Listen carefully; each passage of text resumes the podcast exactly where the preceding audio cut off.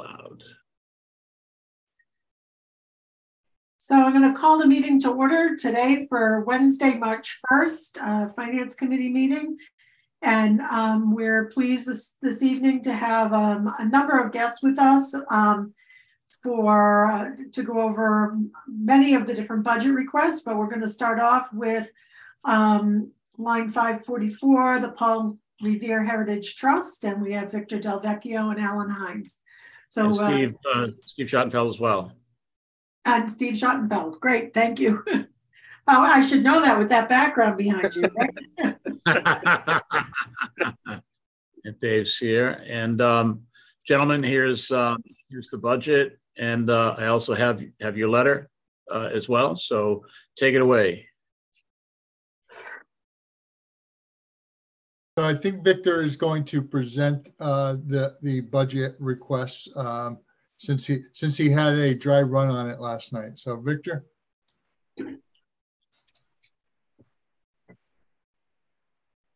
Uh, Is he on? Are you muted? Yeah, he's here. I know he's here. Sorry, I was talking to myself there. My apologies. Which is actually very common, I find nowadays. Um, but uh, no, I was saying that I was going to uh, pitch it today and, and uh, introduce the topic because Alan is particularly uh, distracted because of other good reasons. So, uh, starting off, I just want to say with respect to the salaries, we have two um, positions that uh, are part time with respect to the trust. The first one is an increase um, over last year for the um, and this and this terminology. I apologize. We need to change it. I know it's in the system, but that's not accurate. It's not a board secretary. This position is an administrative assistant, and for the reasons I'll explain, um, the job responsibilities have grown, uh, and it's really we're considering uh, calling the position executive assistant. Um, but this is a, a 10 hour position, and we're um, seeking to make it a 15 hour position. And that results in an increase in the number of, uh, of uh, hourly uh, compensation, or I should say um, overall compensation. But just by way of background, um, the position started off, you know, two or three years ago when we were the Paul Revere Heritage Commission. And at the time, it was largely uh, limited to the, the tip, typical administrative things you would expect from someone who was more in the nature of a board a secretary uh, and that was a different uh, uh, person who was actually in the position at the time. But now that we're actually sort of uh, getting closer to operating a business, so to speak, and we are in the process of uh, doing a variety of things with respect to the second floor of the mill and the barn itself, we need a point person. And that point person has now become the administrative assistant. So what she was originally, um, the position was originally required to do was to research ad hoc um, museum and related topics, respond to any website inquiries, coordinate with board members uh, and volunteers regard regarding social media distributions, uh, obtain electronic copies of, of documents and archive them, prepare PowerPoints and graphics, provide graphic assistance, schedule the use of the second floor, which we call Copper Mill Hall, second floor of the mill, and now the historic uh, barn, schedule the event use of open space, um, and um, she implemented, the position implemented various rules and regulations for use of these buildings. She also, of course, um, did the more administrative stuff as preparing and posting agenda, booking and scheduling meeting rooms for our purposes, the trust purposes, uh, uh and attending meetings and taking minutes, etc. However, now the position has morphed into things like researching and drafting rental fees for the barn and the second floor of the mill when the trust is using the, the premises, preparing CPA applications, acting as the trust interface, both with respect to um, Northern Spy uh, and with respect to the town. And additionally, uh, more and more with respect to the public. Um, the position also acts as a facilities manager. We don't have a, a, a building um, maintenance group. We don't have a, uh, um, a, uh, a, building department per se. So this position purchases, sets up when needed, stores as needed on both the second floor of Copper Mill Hall and the barn our various furniture and equipment. Um, she's also drafted heating and AC instructions. While we have the assistance of the building department, we need someone on the trust side who can explain all this to the members, the volunteers who are using these two facilities. And this position now does it. She's also meeting on site uh, with respect to renters because we, in, in the hopes of uh, uh, uh, engendering revenue to mitigate the expenses of our operations, our charter and the enabling legislation contemplates that we would uh, uh, create more revenue, such as by way of rental uh, of the barn and occasionally second floor of the mill. So she's now meeting with renters, and particularly those who um, have uh, specific needs, such as a wedding. That requires someone on our side to actually, as I, I think many of you will recall, from family or otherwise, that that's a pretty complicated set of circumstances when you're dealing with a groom and a bride to try to set up their needs. She also provides backup for the program uh, coordinator whenever that person is not around. And increasingly, she's doing things like monitoring and billing the restaurant when it uses Copper Mill Hall. Because in those cases, the restaurant's required to submit to the select board office a specific fee in addition to the rent, monthly rental and now we've discovered that we need someone on our side, so to speak, on the town side, and the trust is acting as an agent on behalf of the uh, of the town. So for all those reasons, we've increased it. Her her hourly rate, so to speak, would probably go up about I don't know seventy cents, uh, but it's more an increase in the number of hours because she's working far more than the, the ten hours. With respect to the program coordinator, um, last year um, I believe we had a five thousand dollar budget, but honestly, we spent we paid her more than that uh, because we realized that the time she spends on a number of these um, projects, and the biggest one being the Heritage Festival, is enormous. And um, she needed to be compensated greater, so we gave her a $1,700 stipend out of the uh, where we derived it from a donation, basically.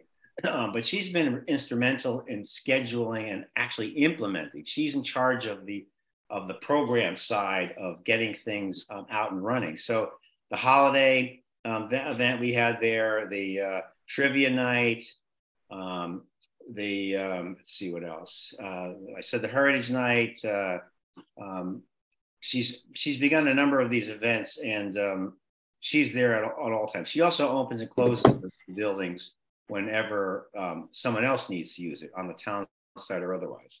So we basically incorporated the $1,700 in her compensation and we paid her a few hundred dollars more because now we're starting a trial. We'd like to keep the barn open in the mornings on Saturdays during the peak period for the restaurant um, luncheon or brunch period to see if we can get people to actually see the inside of the barn while we're in the process still of introducing people to the whole notion of the Revere site.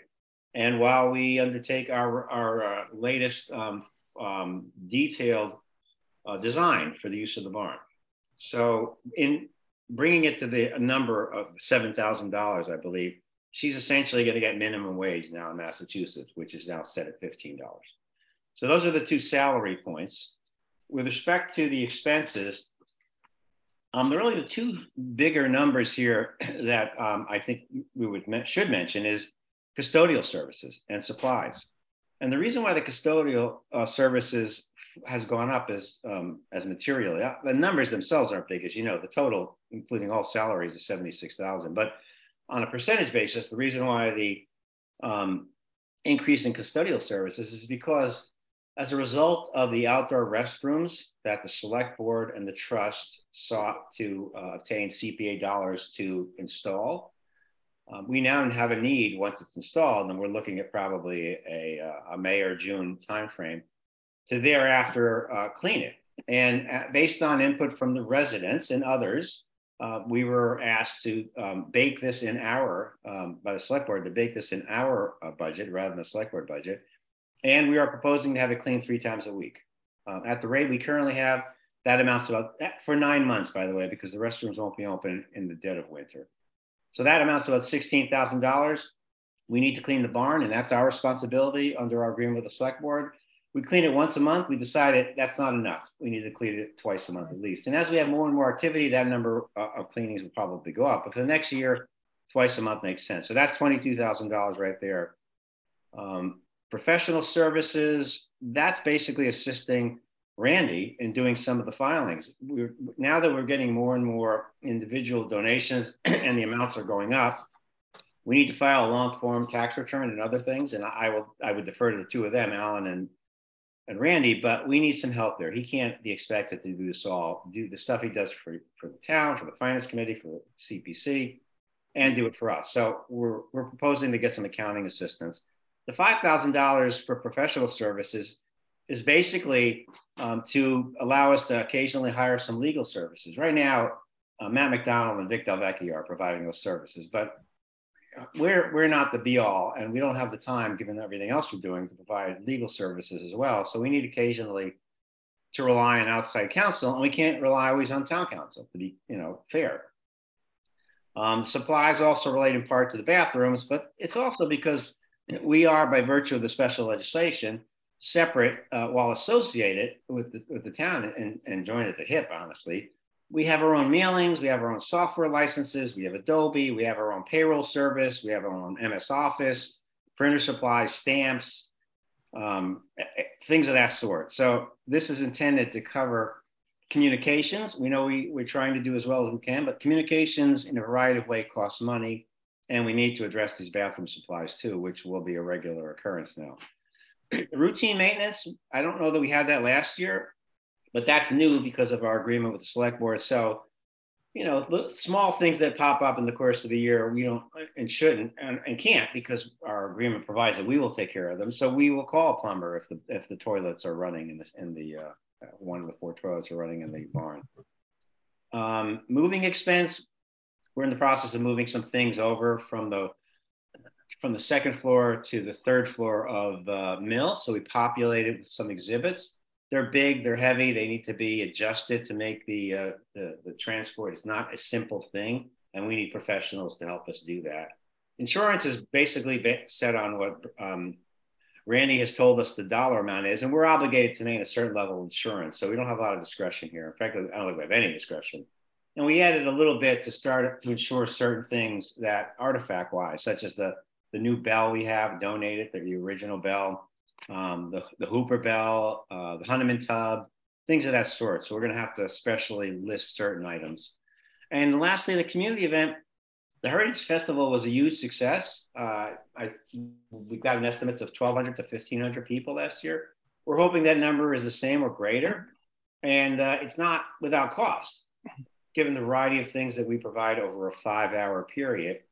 Uh, the bulk of the expense we're bearing, that is by virtue of the money we're raising, but it could be between a seventeen, eighteen thousand dollar cost.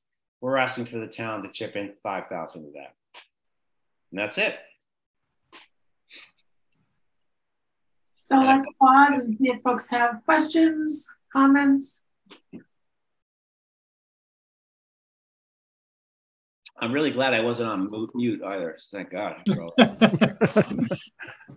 so um, I wonder if um, for the committee, you could just kind of give us a brief version of um, the separate but joined at the hip. I think one of the things, and, and um, also to better understand on the revenue side. So, you know, you talked about weddings, for example. Well, you know, there are fees coming in for those events. So, where, you know, and, and so are all the revenues held by the trust? Um, where are where are the dividing lines between the responsibilities of the trust versus the responsibilities of the town? So maybe um, I, I, know that could probably be a two-hour conversation, but the no, Reader's Digest version, perhaps. sure, thank you, Cindy. You know, to get to briefly uh, explain, there is uh, well back in uh, 2018, perhaps town meeting authorized the select board to ask the legislature to create this quasi public private nonprofit with its own tax ID number. The select board petitioned the legislature in a home rule petition. The legislature uh, adopted it, and it sets forth a, a very specific formula for this organization, the trust, to essentially act as agent for the town. It gives us some more flexibility that the town may not have because the legislature has deemed it in the public interest. So everything we do is in the public interest. None of our directors are permitted to earn any dollars. We get compensated zero.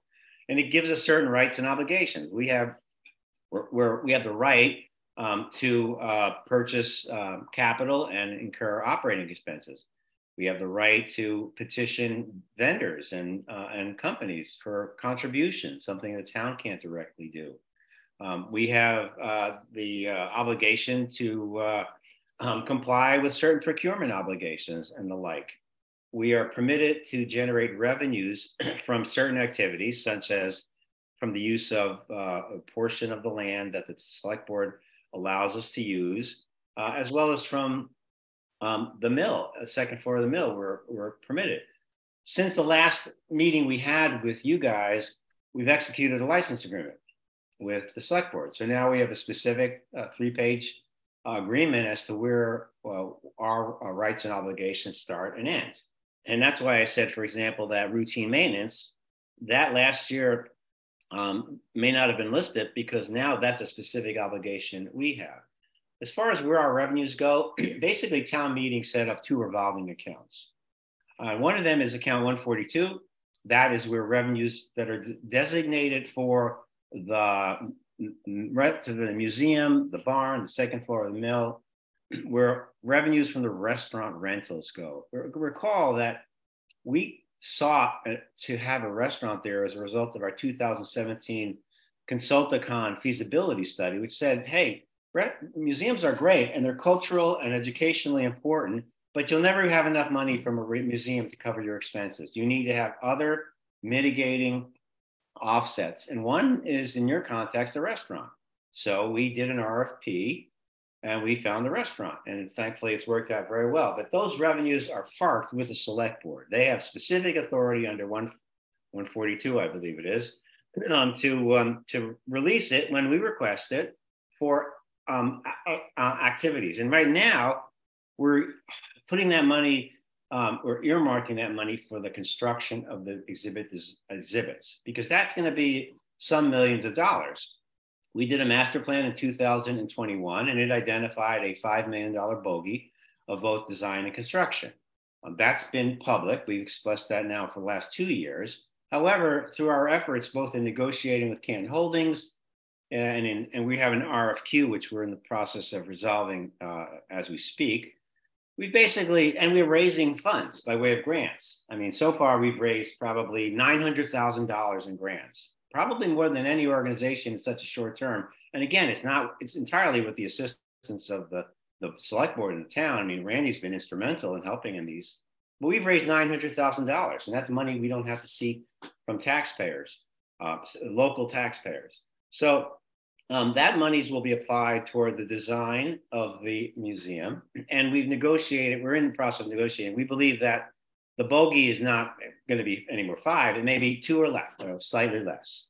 But the money that we have in, in abeyance under uh, the Select Board 142 is going to be applied toward construction. Uh, at least that's how we currently see it. And next year, we're probably going to seek directly funding from the town by way of a DIF um, uh, uh, bond request with respect to an amount. I'm not sure what that amount is yet, but I'm guessing it's somewhere in the vicinity of 2 million, not four, not five, but maybe two.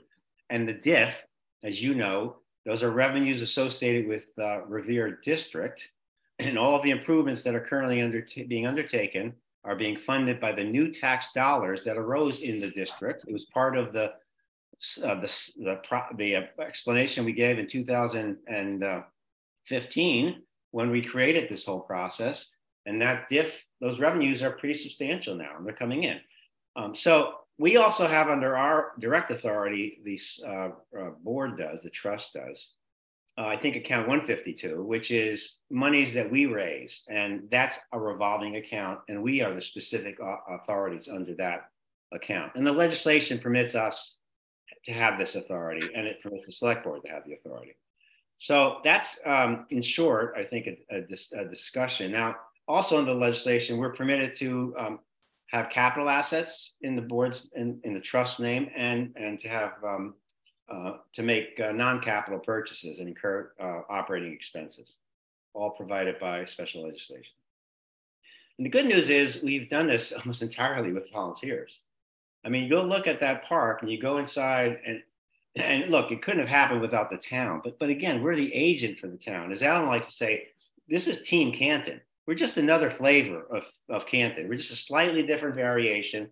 And all nine of us on this board are, are volunteers. We're getting compensated nothing, but we have some expenses. You know, definitely very good uh, employees, part-time employees, and some minor. I, I call them minor. I mean, you may disagree, but relatively speaking, I think expenses to try to help us get through this.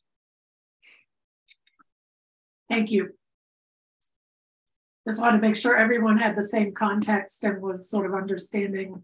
It's a complicated area, Cindy, because it's we're unique in Massachusetts. There really is no other organization. The legislature hasn't done this before, and um, you know we're we're getting through this, and I think we've been really pretty successful. But understand this: we're not going to be, and we will not, we would not have been successful, but for the continuing help of the town, because as we, as the town goes, so go we. So we're the agent for the town. We're just another um, arrow in the quiver.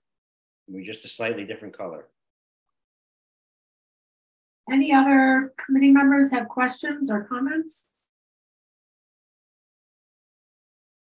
Hearing none, um, if I could just um, end with a, a, a quick couple minute um, discussion on the letter that I sent to the Finance Committee.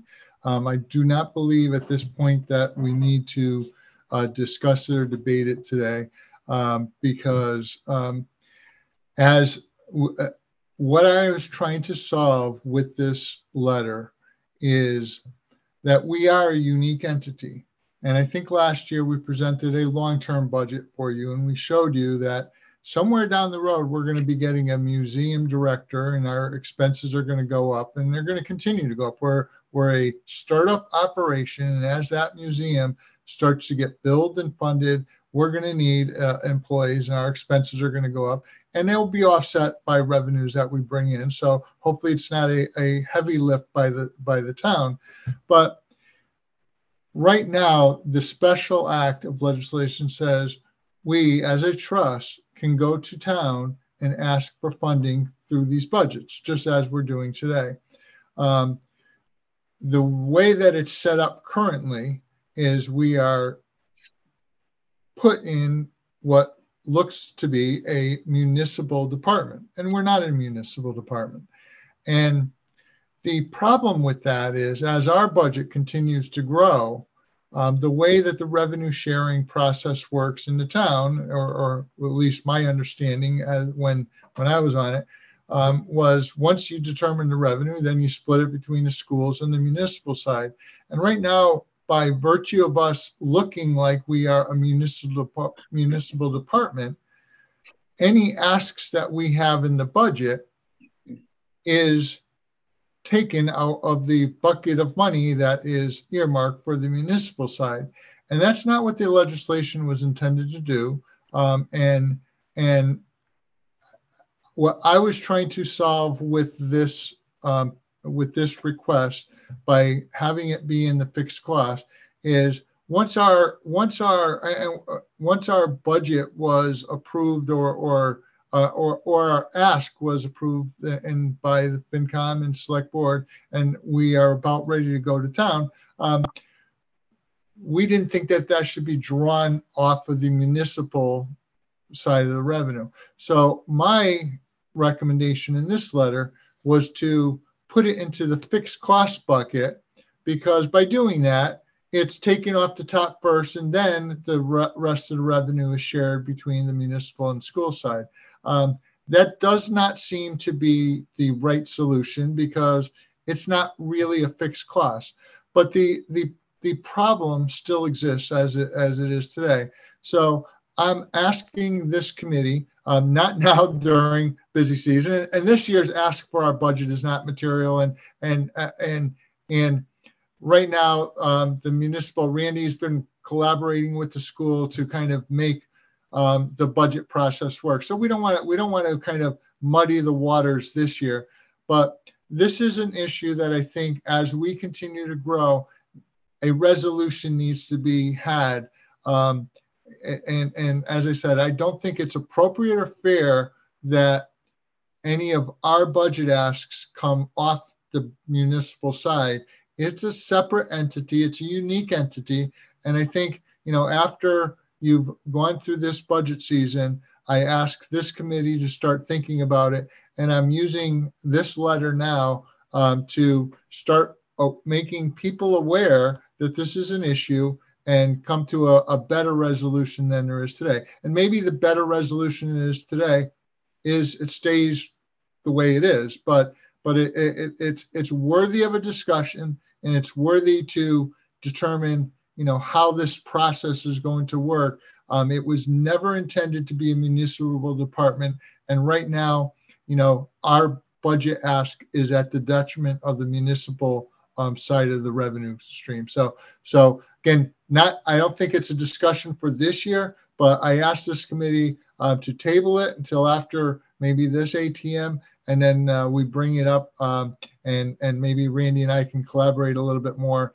and maybe come to to to this committee and, and the select board and the school committee with a uh, an alternative solution. So, uh, but but that's what the purpose of this letter was. Um, and like I said, I, I've since learned that it probably doesn't qualify as a fixed expense. And, and with everything else going on this year, um, this is probably not the time to um, to um, push this further. So so I, I do appreciate that you've looked at it and um, and hopefully um, sometime uh, when things slow down, we can all visit it and maybe collaborate and figure out what a better solution is.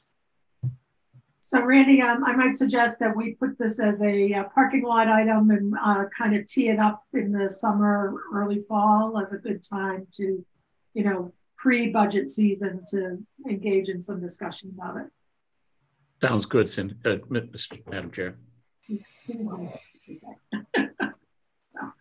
All right. Any other comments or questions? Hearing none, thank you very much for the thorough presentation and thank you, Victor, for your patience with just making sure we're all up to speed and do understand because this is complicated. And I, I think you know, needing it's important for everyone on the committee to kind of have that background. So is that, um, we're uh, we ready to move on to Parks and Rec? Thank you. Goodbye, everyone. Thank you. Have a good evening. Enjoy your new grandchild, Alan. Thank you. Thank you. Bye. All right. I believe uh, Tyler is is with us, and uh, he's got a, I think four different budgets um, uh, to discuss with us. First, welcome, Tyler. I'm trying to think that, that things kind of blend together, but were you with us at last year's budget season? I don't this, think I was not. No, this is my first, so it's That's nice to vir- it's nice to virtually meet you all. So welcome. We're excited to have you on board. I see Thank lots you. of exciting things happening and lots of PR out there in the Facebook world and elsewhere. So um, welcome, and um, uh, we're excited to hear about what you've got on the on the table for us today. Awesome. Yes. Thank you for having me. And and like I said, it's nice to finally virtually meet you. And hopefully I'll meet you guys all in person soon. Um, so I'll, I'll jump right in. Um, on this on this sheet it does show um, and after having discussions with randy the first line item that was increased was the playground program salary um, that will actually now be moved out of the um, operating budget into our revolving budget. So we'll take on that expense for our playground program.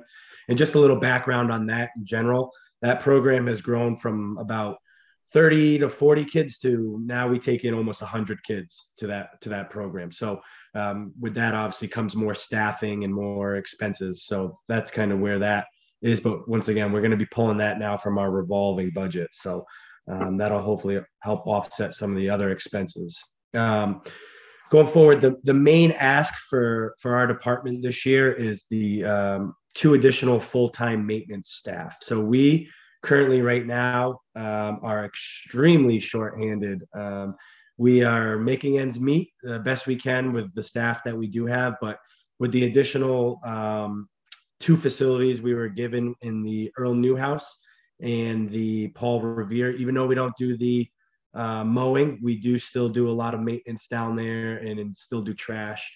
Um, so that does take up some uh, weekly time for our guys. But just to let you guys know, the Earl Newhouse site given to us once it was finally completed over the summer has added an additional uh, almost 26 to 28 man hours a week to, to keep that um, facility looking the way it is. So there's a lot of weed whacking, a lot of mowing, a lot of picking out of the rain, like the rain garden areas. There's a ton down there, so it does take some time.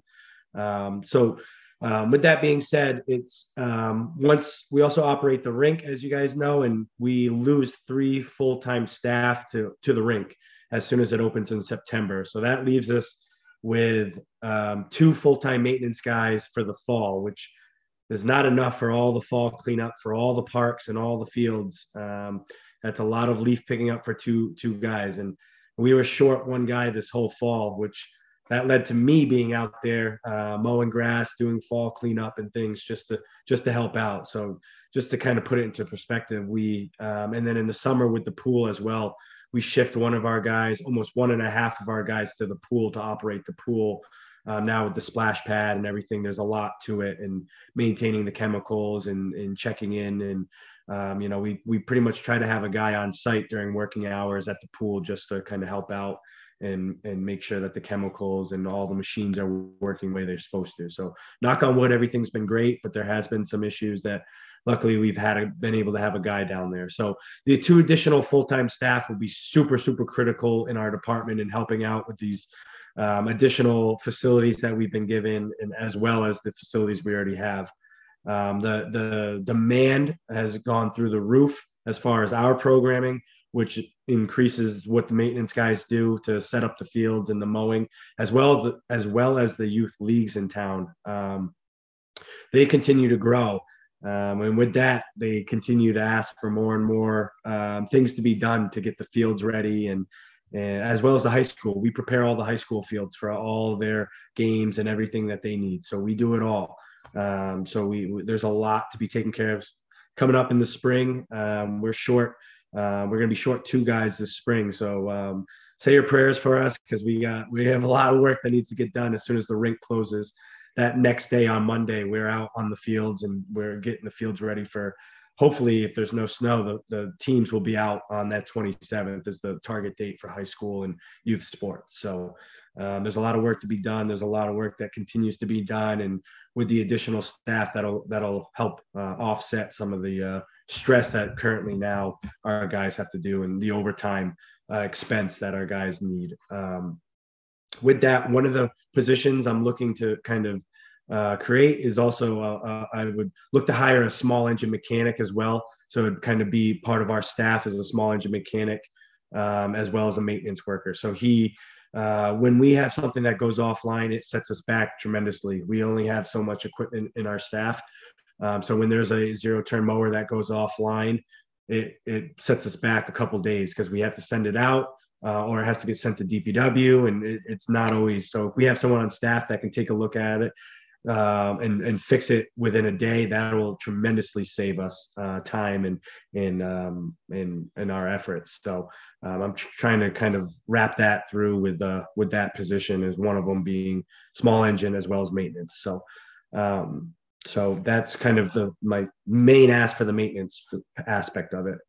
Um, another thing I, am sure you guys are aware of is the increase in lifeguard um, salaries. Um, the increase for that we are it's a it's a nationwide issue is is lifeguards right now. Um, we have to be able to compete with these private clubs that are offering 20 25 dollars an hour they're offering bonuses they're offering to pay for their certifications. So at the current rates we were at last year and previous years, we would not even come close. We're almost roughly about seven to eight dollars off of what these um, private clubs are paying. So um, that's why the increase for that is to stay competitive. Our goal with this beautiful new facility we have in town and being one of the gems of summer is um, we our goal is to expand the hours. Uh, we would love to expand the hours, but right now, with the lifeguards and the staffing I have, it's not feasible uh, to operate safely. So, um, hopefully, if we are able to create uh, higher wages and and pay for their certifications, it'll entice people to want to come work at the Boulevard Pool for us this summer. Um, so that's um, the main increases, and then um, the electricity piece. Um, I'm sure Randy has already talked about the central maintenance that would get pulled. So we don't have to talk too much about that. The software maintenance piece, um, as Cindy uh, talked about earlier, our programs have, we've nearly tripled, quadrupled our program offerings, which we use a system called MyRec, and they um, us a fee based off the amount of revenue and, and registrations we take in. So that's why that additional cost um, is there, um, and that's based off of kind of projections of what what we've taken in so far. Um, and then the uniform rental is the contract uniform rental with hopefully the additional um, uh, two staff.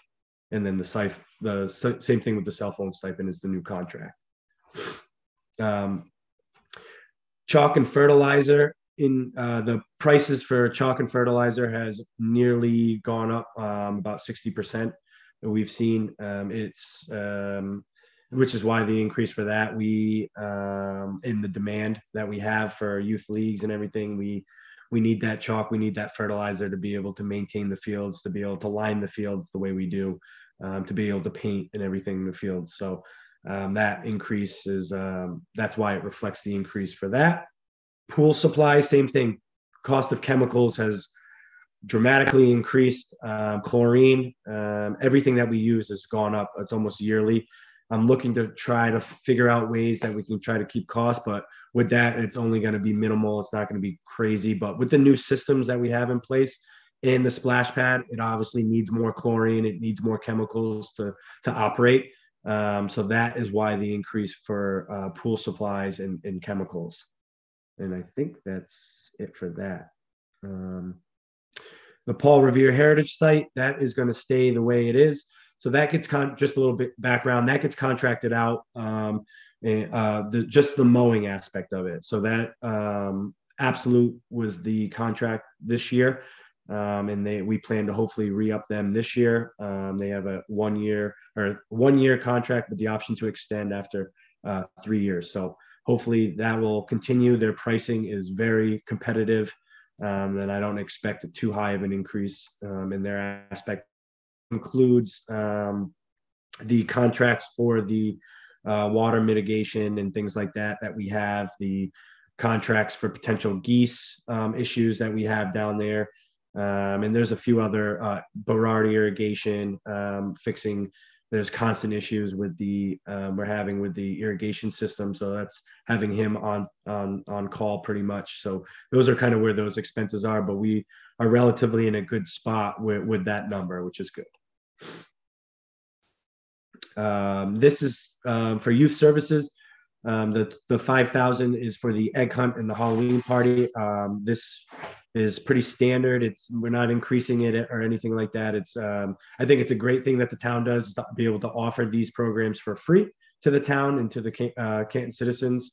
Um, there's a lot of towns that do charge a fee, and I think it's um, that great that the town is willing to um, you know, fund some of the costs for this. So that no change in that. And then the um, Rink Enterprise Fund. Um, so I know a lot. Um, the increase for that um, was um, the main increase for that is the um, night differential aspect of it. Um, and that is um, due to our guys that get shift over, they get a, a night differential expense that's charged, and now it used to be charged out of our our actual budget. Now it's getting charged out of the rink enterprise since they are working at the rink um, as it should be properly um, charged out of that. And then other expenses, I know electricity and um, has gone up just because of the new facility, uh, larger facility, more um, electricity is being used with the machines and things like that. So that expense is there. Um, and those are the two. Let me see if I'm forgetting anything with that. Um, those are the the main increases for the Rink Enterprise Fund, and that's that's all. Any questions? Seems pretty straightforward to me. Awesome. I don't know. Are, are other committee members have questions? Yeah. Cindy, Cindy, one question. Um, thank you, Tyler. I just wanted to um, pick up. You you mentioned something about there being kind of constant irrigation issues. Is that is that like issues to be expected, or is it something unusual? Or yeah, so it's a very unique system down at the Paul Revere site, um, and very unique heads that sometimes um, it's nothing it's nothing like emergency but it, it is it's like broken heads and things like that and then the beginning of the year getting the systems up and started and things like that so it's very basic um, maintenance but it is part of something that i want to keep in the, the expense as it, it does happen Okay, thank you. you're welcome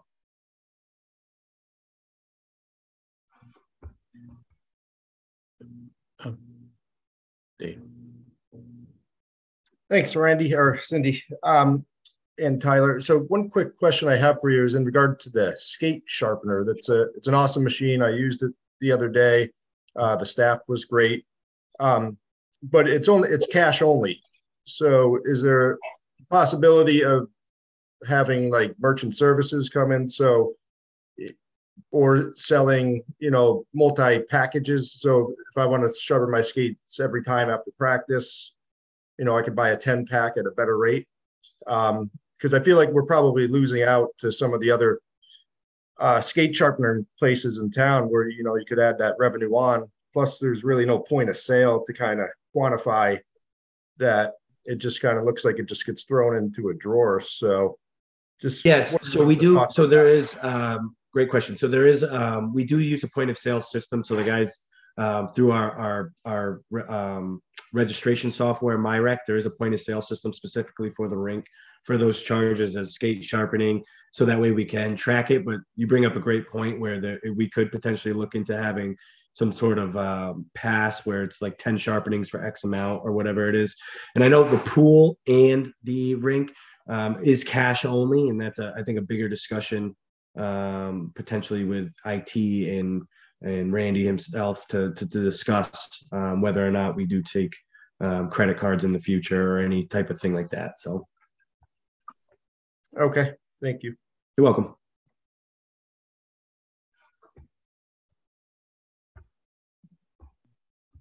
Any other questions? Through through the chair. Yeah. um, Tyler, would you you want to just comment briefly on um, Article 16, uh, Yes. funding for the July 4th celebration? Yep, yep. So we are requesting the uh, thirty-five thousand dollars to fund the annual annual Fourth of July celebration again, um, and that includes the um, the fireworks, um, all the fun um, fun things we have on site for all the kids to do and the families, the band on site. So um, that will actually this year uh, will be on July second, not July fourth once again due to the issue of uh, firework vendors being available.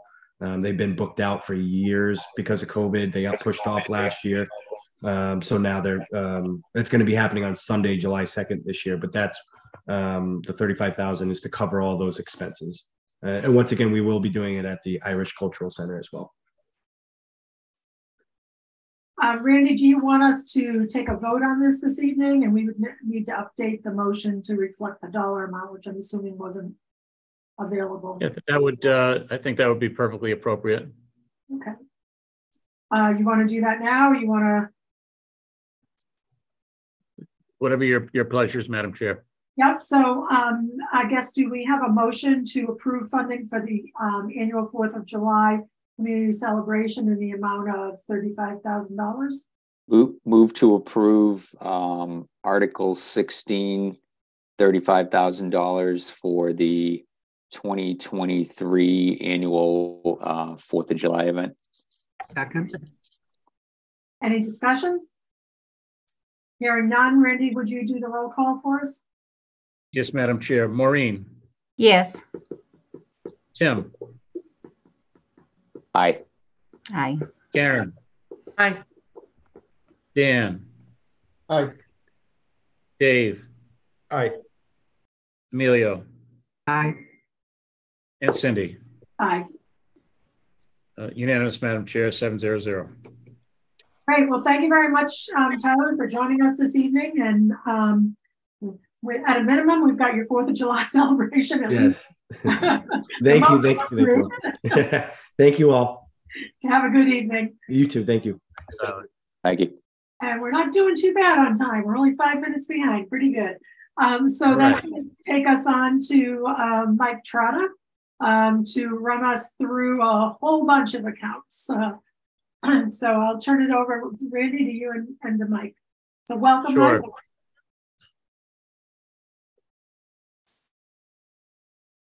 Mike, No, is he here? I know he was, there he is. You're on mute. There he goes. I'm unmuted now, I believe. You are. First off though, Mike, what was the result of your basketball game last night? Uh, we don't want to discuss it. Okay, fine.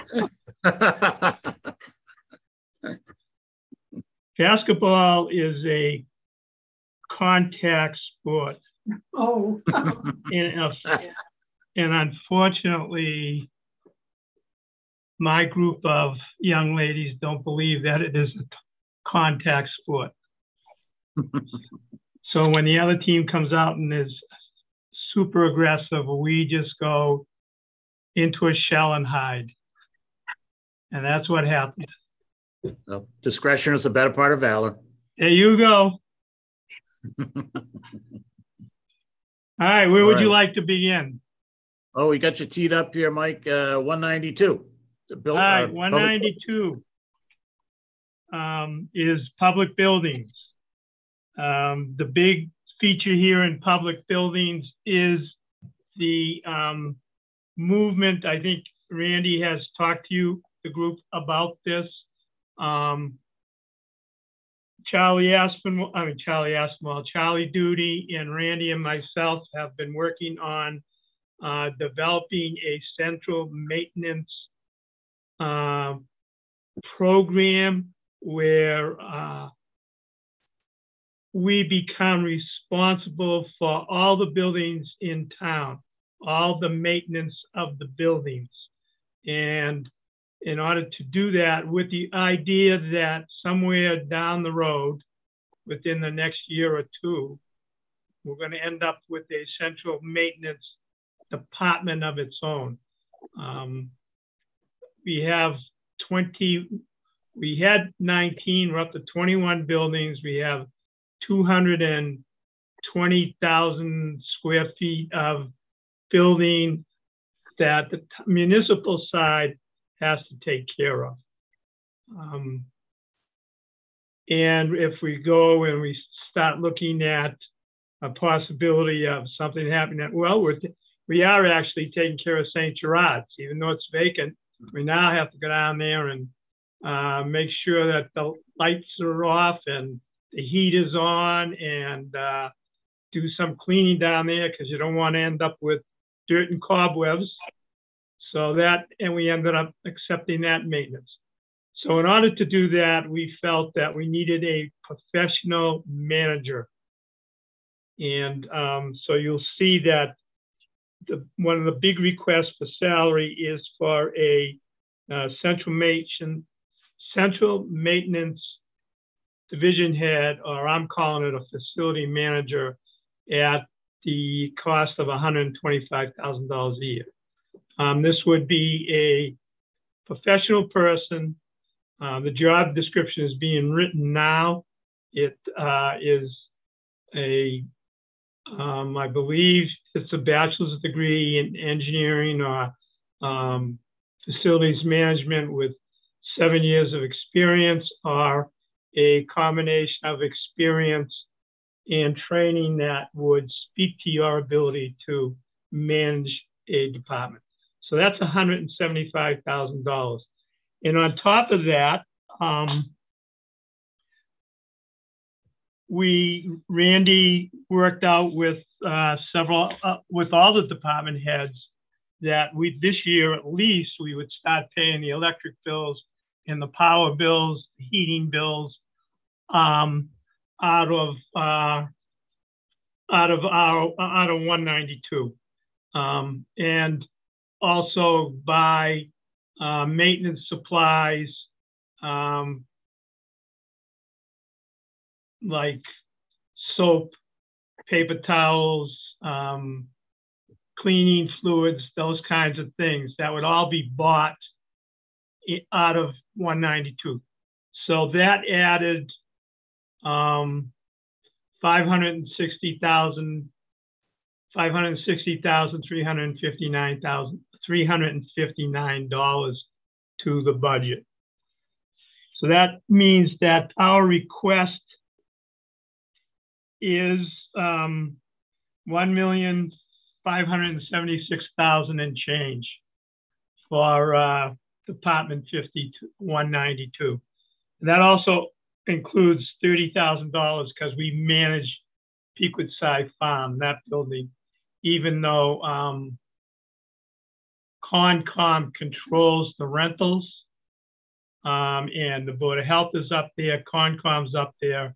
We're actually cleaning it uh, and doing maintenance work up there.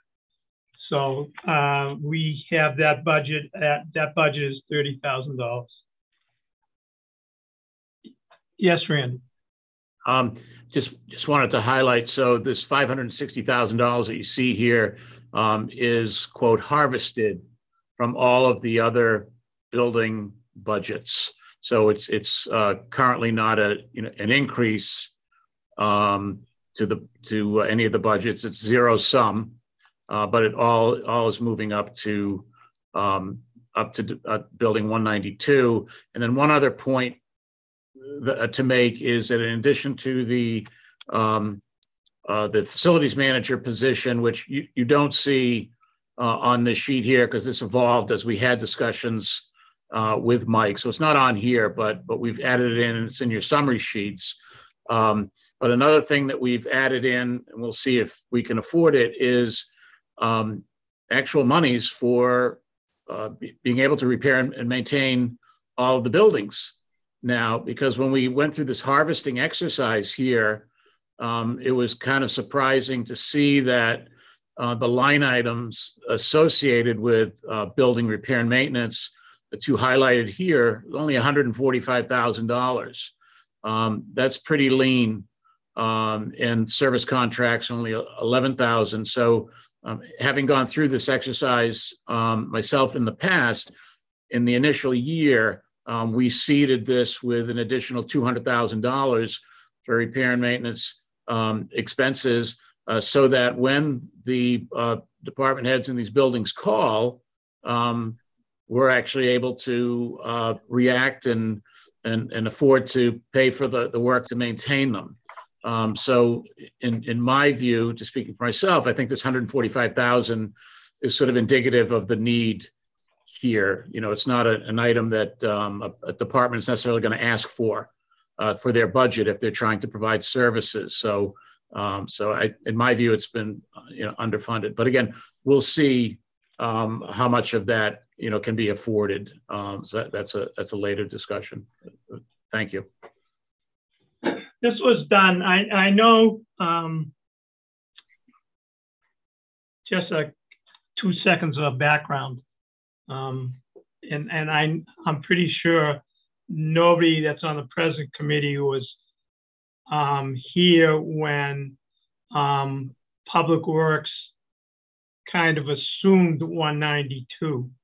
But when we assumed 192, which was I don't know, maybe 10 years ago, um, police and fire had maintenance budgets um, that they paid for maintenance out of their out of those budgets.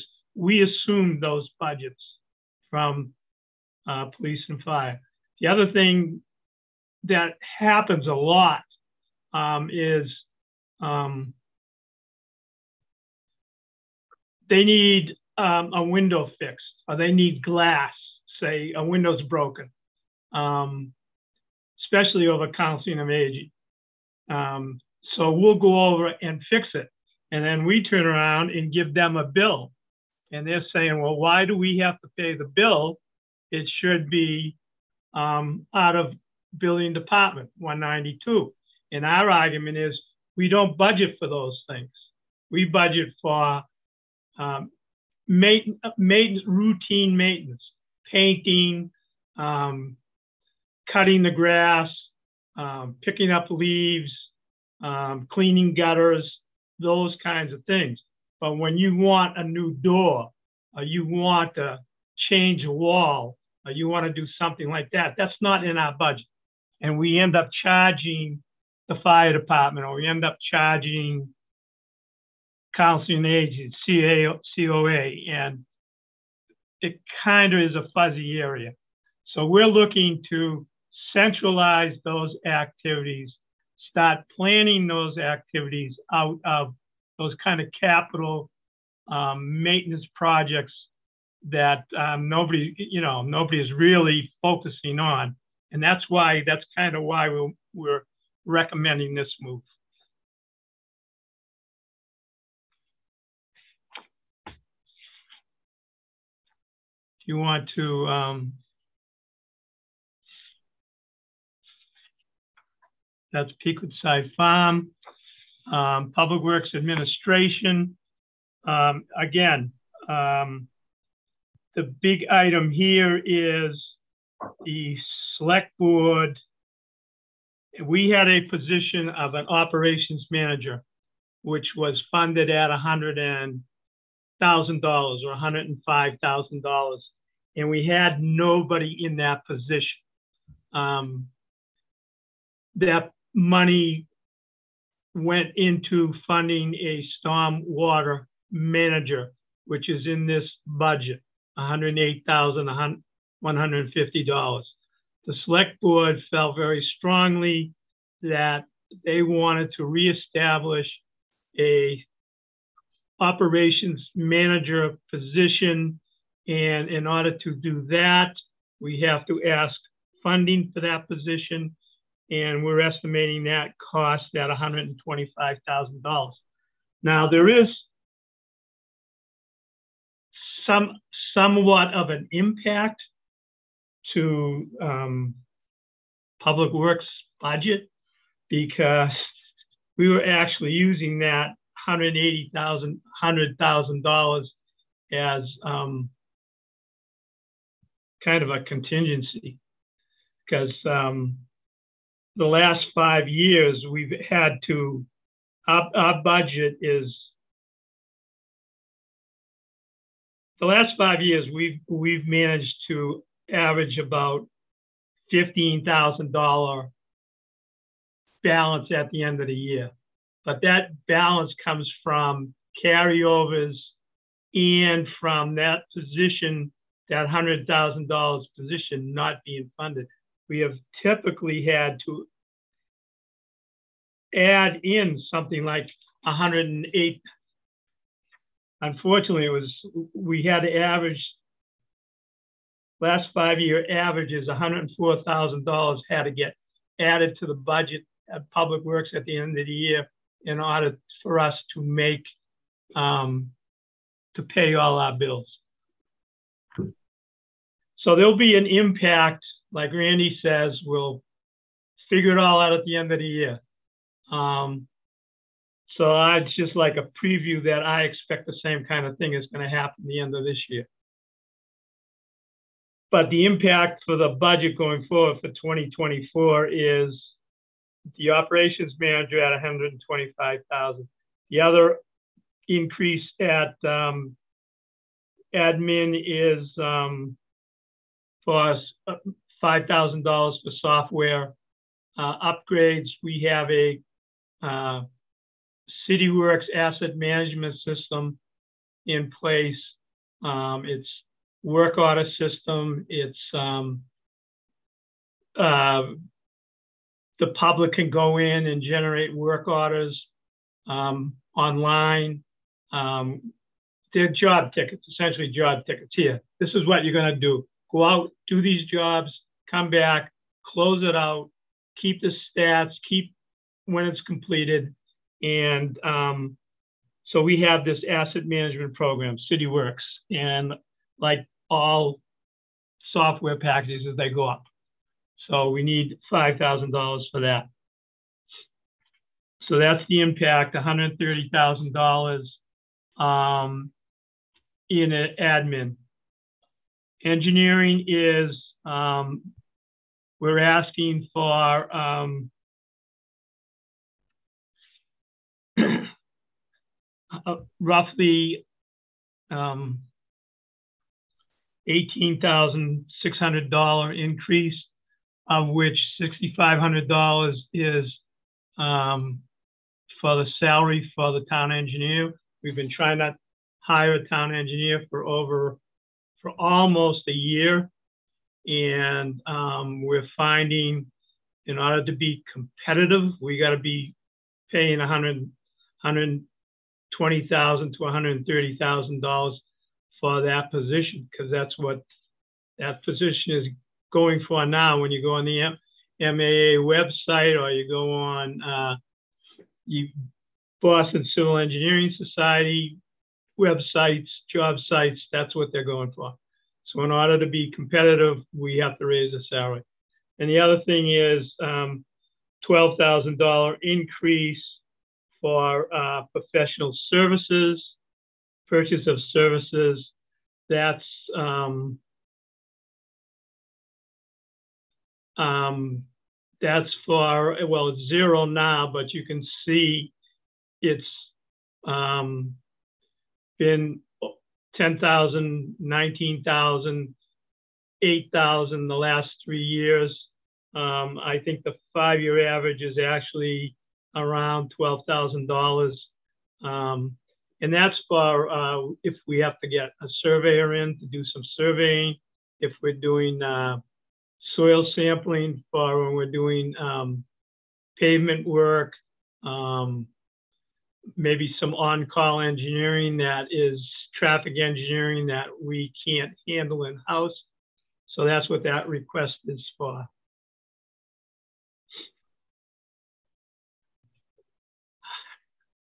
Oh God, this looks awful.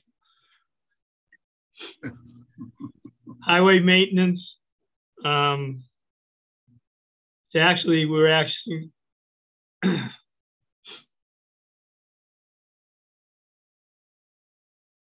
there was a position that um, was originally misplaced in the budget, so it's funded uh, it was funded elsewhere, so we had to add it into here, $69,000. It's not a new position. It just was kind of misfiled. So it went back into where it belongs. Um, and then we're looking at, um, I'm looking at um, upping most of Public Works' budget is salary. And the salary increases are built in, much like um, you heard from Parks and Rec Director. Um, costs have gone up, and we really haven't increased. Um, we haven't asked much to increase on the expense side. So these are um, some costs to try to catch up so we can uh, buy gravel, we can buy um, asphalt, we can buy um, those kinds of things that we need every day to do our work. So that's the increases you see here um, in highway maintenance.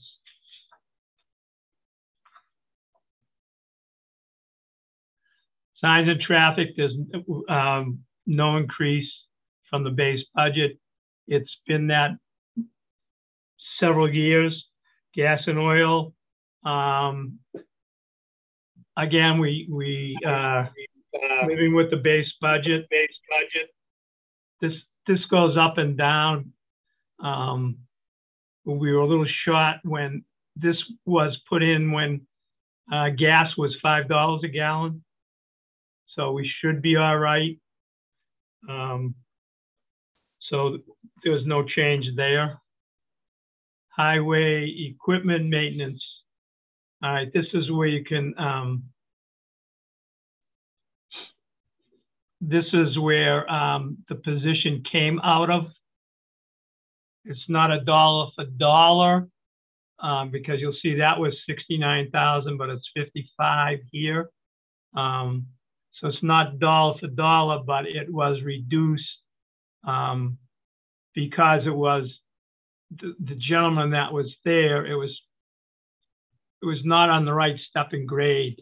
So that had to get corrected. That's why you don't see a dollar dollar change. And then um, we just need more money here. You can see um, in FY20 it was 170,000. FY21 it was 181,000. Um, FY22 it was 150,000. So I just felt we needed to add more money in there to buy pots, um, filters, oil filters, spark plugs, um, you name it. That's what we're buying out of this repair of equipment. And that's why you see that increase. Then I think everything else is basically um, flat. Flat. There may be yeah. when you see there's like six hundred dollars or three uh, four hundred dollars. That's because um, an AFSCME contract settlement and um, we had to add in stipends for um, phones because we're not really using radios anymore. Everybody's using their phone. So the town agreed that they should get paid for us using their phones. So that's a contract um, obligation. So is there any questions on Public Works? Or did I confuse everybody? oh, Emilio. Hey, Mike, thanks, uh, thanks for the presentation, Mike. Um, I just had a, a, couple of questions. The first being with regard to the consolidation of building maintenance. Um, how is that, uh, do, uh, will that in any way affect how public works or the town uh, uh, project, uh, um, as capital uh, requests for the municipal side? I know obviously these are mostly maintenance and routine things, but will that affect how public works uh, requires equipment? Um, or will it in other ways affect the public works budget by having to maintain uh, more things over time? Emilio, um, the long term, and when I say long term, um, long term is two years, I guess. I think within two years, you're going to see a central maintenance department with its own capital requests, whatever uh, we work out with them when they split off from Public Works, they will take equipment, they will take trucks that will become theirs. Mm-hmm. I mean, we'll that'll all get negotiated out, and then they will establish their own um, capital plan, their own equipment needs. Um, so Public Works will no longer no longer be asking those kinds of things. Now, when that gets split out, um, we will, the expectation, at least from me, is that they will still participate in snow removal and snow plowing with their own equipment. So when they leave, they'll take what they need, whatever lawnmowers they need, leaf blowers, um, trucks, There's a request in for a new tractor for them uh, for where they take care of at Peakwood side. There's a request in this year for a pickup for them, um, which is in capital planning under Public Works. But when that um, change is made, they'll take those equipment, that equipment with them. Um, eh, but in the short term, Public Works is okay with uh, the budget it has to be able to do the things we see for the next fiscal year. Well, if you give us the increase that we just discussed, yes. Right. Okay. All right. Thanks, Mike. I, uh, just as a question um, for um, maybe Randy or maybe you, is there um, precedence for central maintenance departments? And do we kind of know what type of, um, in other towns in the area? If you give me two seconds,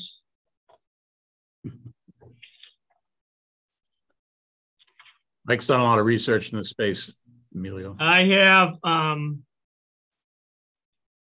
I looked at one, t- one, two, three, four, five, six, seven, eight, nine, 10, 11, 12, 13, 14, 15, 16, 17, 18 towns um, that are managing buildings um, separate. Some of them are towns that manage uh, school buildings and town buildings as one. Some of them, there is, out of those 18, one, two, three, four, five, six, seven, eight of those 18 manage the buildings under public works. And 10 of them have a building department. And some of those towns are like Dedham has a building department, Dover has a building department. Easton manages the buildings out of Public Works. Falmouth manages their buildings out of Public Works. Franklin has a department. Lexington has a department. Milton manages out of Public Works. Milton has a department. Needham manages the buildings out of uh, Public Works.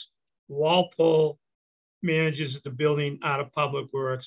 Westwood manages the buildings out of Public Works. And Wellesley has a building department. So there is a mix, but it's mostly a separate building department with a facilities manager and an assistant facilities manager and head custodians and um, plumbers and electricians. It would seem to me uh, that that this would be a really great idea to centralize all of this, so that just speaking for myself, that it would not just allow um, better um, coordination between the departments, but also because they would be consolidated, but also I would bet that there will be some eventually economies of scale or scope by having all of these things under one roof and either a more proactively fixing things before they become more problematic or just the scale of being able to do it all under one roof. So it sounds like a really great idea. Uh, thanks. All right, very good. Tim, you had your hand up. Hey, Mike. Um, Oh. j- just a quick question. Um, you referred to the stormwater position that was, I think you said was uh, proposed, but it's it's still not filled. Is that is that It right? is filled. It is filled. Oh, okay. Uh, okay. She is going to be starting, Christine Meany, she is going to be starting before the end of the month. I Okay. believe either the 20th or the 27th. Okay, great. Um, and I was just curious. I know in in past, um, you know, past budget cycles when we talked to you, um, there was discussion about, you know, that that this this uh, stormwater issue is is a is a big issue looming on the horizon. You know, potentially, you know, with um, a lot of personnel costs and equipment costs and and there was some dis uh, maybe maybe this might be a Randy question. You know, there was some discussion about, um, you know, the eventuality maybe of having a, an enterprise account. And I was just wondering if there was any developments in those areas, or we just just at the beginning stages with the um, with the new um, stormwater manager. I believe, uh, well, we are at the beginning stages of that, Tim. Um, part of her charge is going to be to take a look at that, start developing a cost to um, see where we need to be and how we should get there. Um, there is legislation passed by town meeting that has already authorized um, the establishment of a stormwater utility. Um, I forget what's, I think it's Article 21. I forget what um, town meeting it was done at. It was several years ago, and I'm sure it, a lot of people have forgotten that that's been voted. Um, so yeah, that's part of what she's going to work on. Okay, thank you. Any other questions on all of these items? So, All right, water and sewer. Um, I can only talk to salaries and um, other expenses. Um, as you know, MWRA is MWRA. They set what that rate is. It is going up. It is going up significantly um, for both um, sewer and water.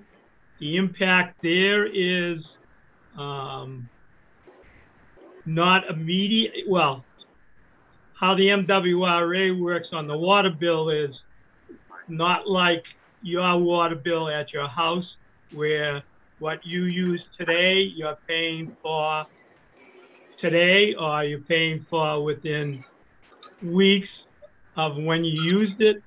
When we use the water from MWRA, we're not paying for it until 16 to 18 months later. So when you look at this, this is based on um, 2021 and 2022. In 2021, um, this is the conundrum of water business. Um, we did not sell a lot of water and we had to buy a lot of water. Um, we did not sell a lot of water because um, it was wet summer and people didn't do a lot of irrigation. Um, and um, we did some maintenance at Pecunit Street, so that plant was down uh, a good amount of almost a month. Um, so we had to buy water.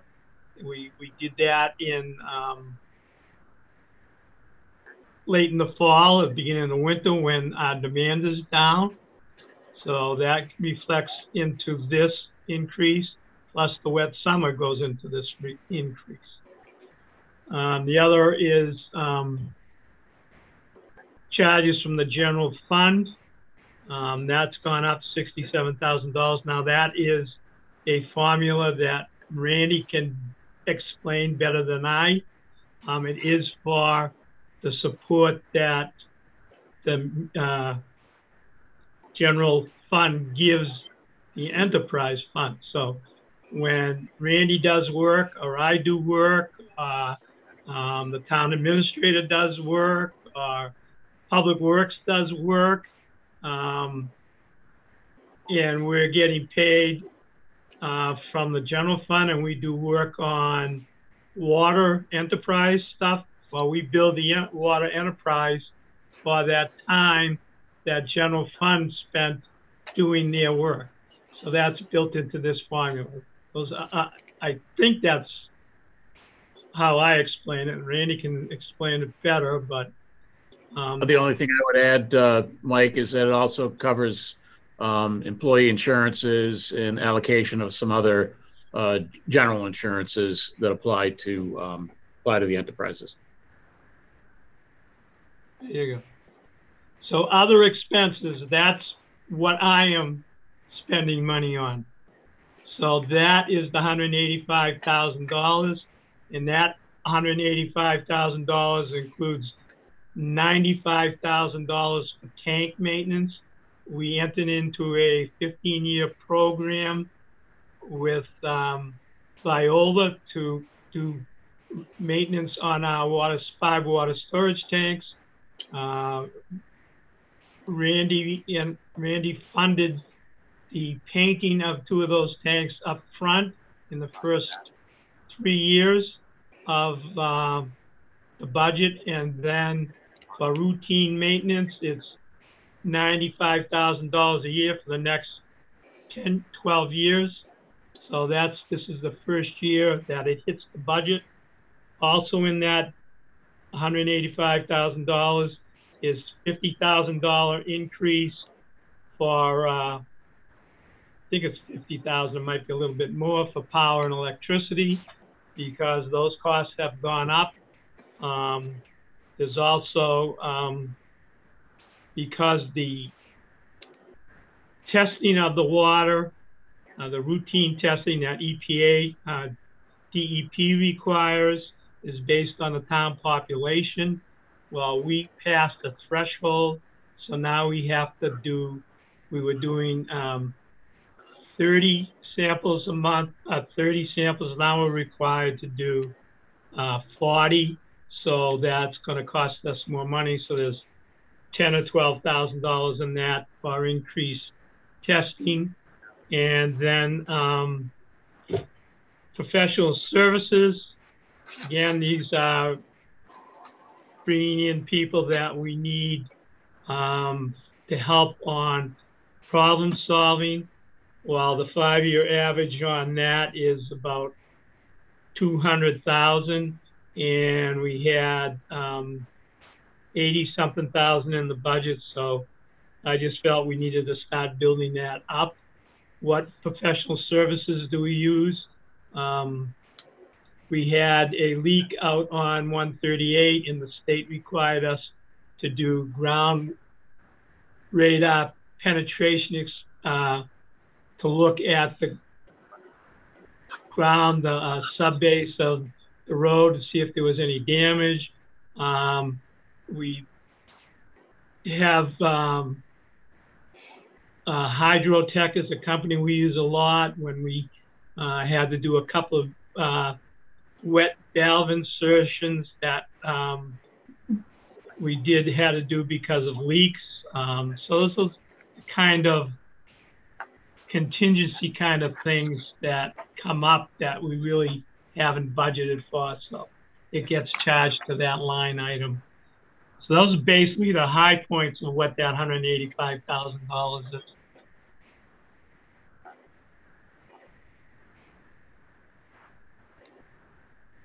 And then the sewer, um, again, is salaries.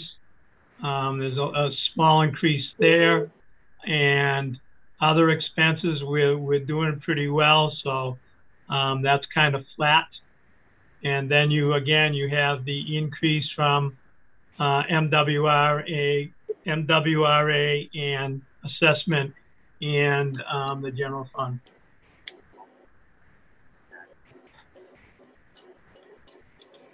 That's about it. uh, you want to talk about, is there any questions on the uh, enterprise budget? There is an impact in all of this. We got to pay that bill, so um, that comes from rates. So um, I think you're going to see um, a rate increase in the water sewer bill, or at least a um, request for a rate increase in the spring.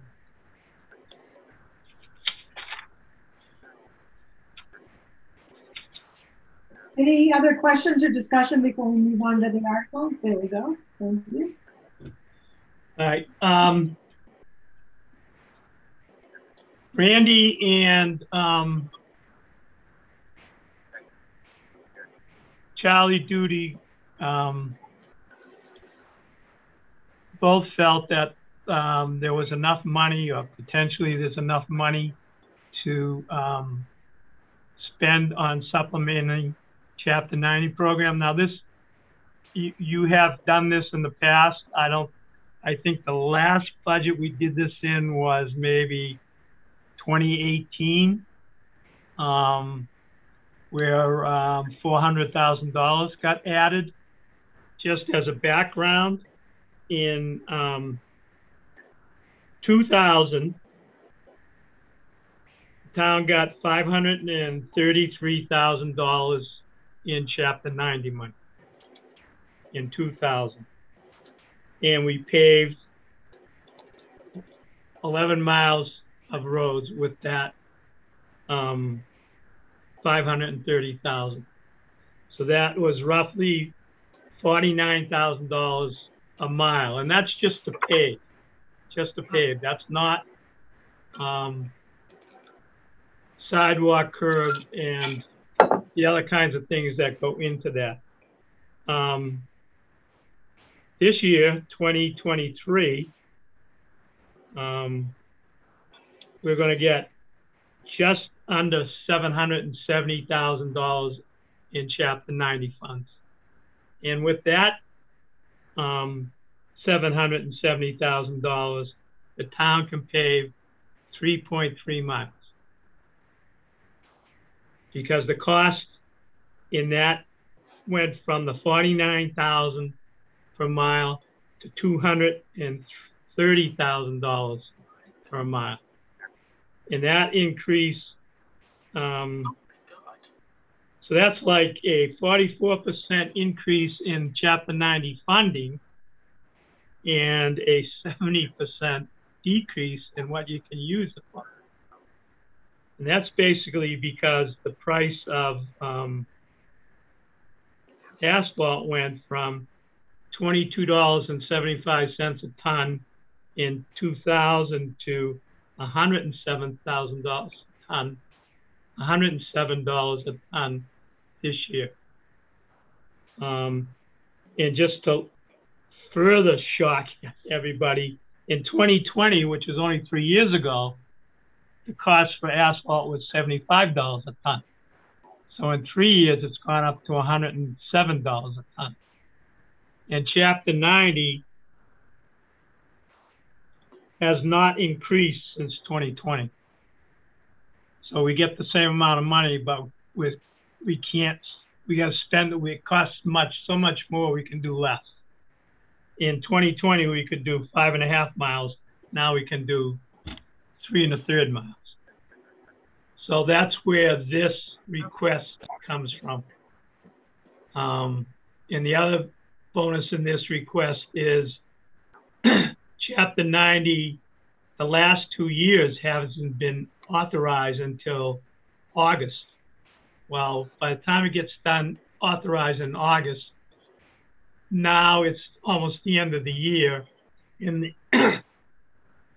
13 cities and towns that we um, contract paving with all want to use the one guy at the same time.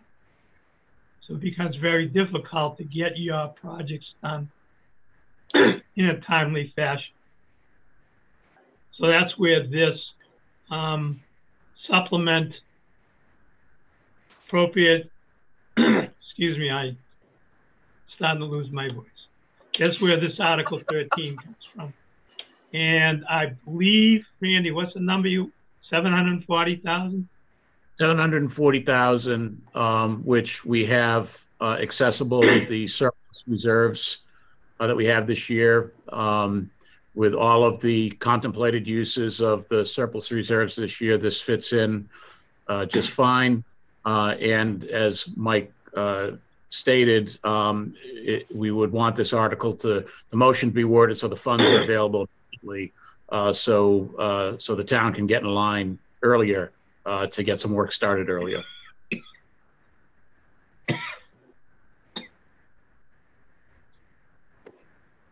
So is there any questions on that? Dan. Yeah, uh, yeah, Mike, this is Dan. Uh, just curious, what, what's what's driving the cost of asphalt asphalt to, to increase so rapidly?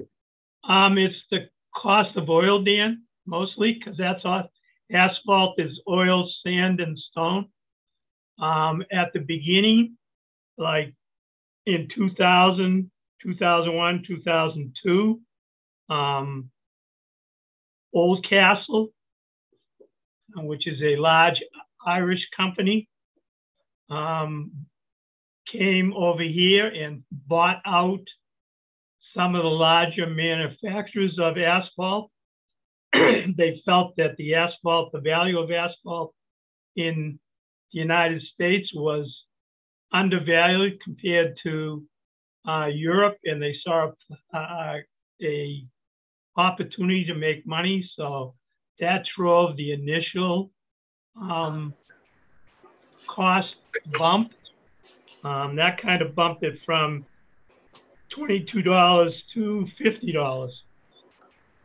And then since then, it's just been the cost of asphalt, cost of oil. and the bad part of this is um,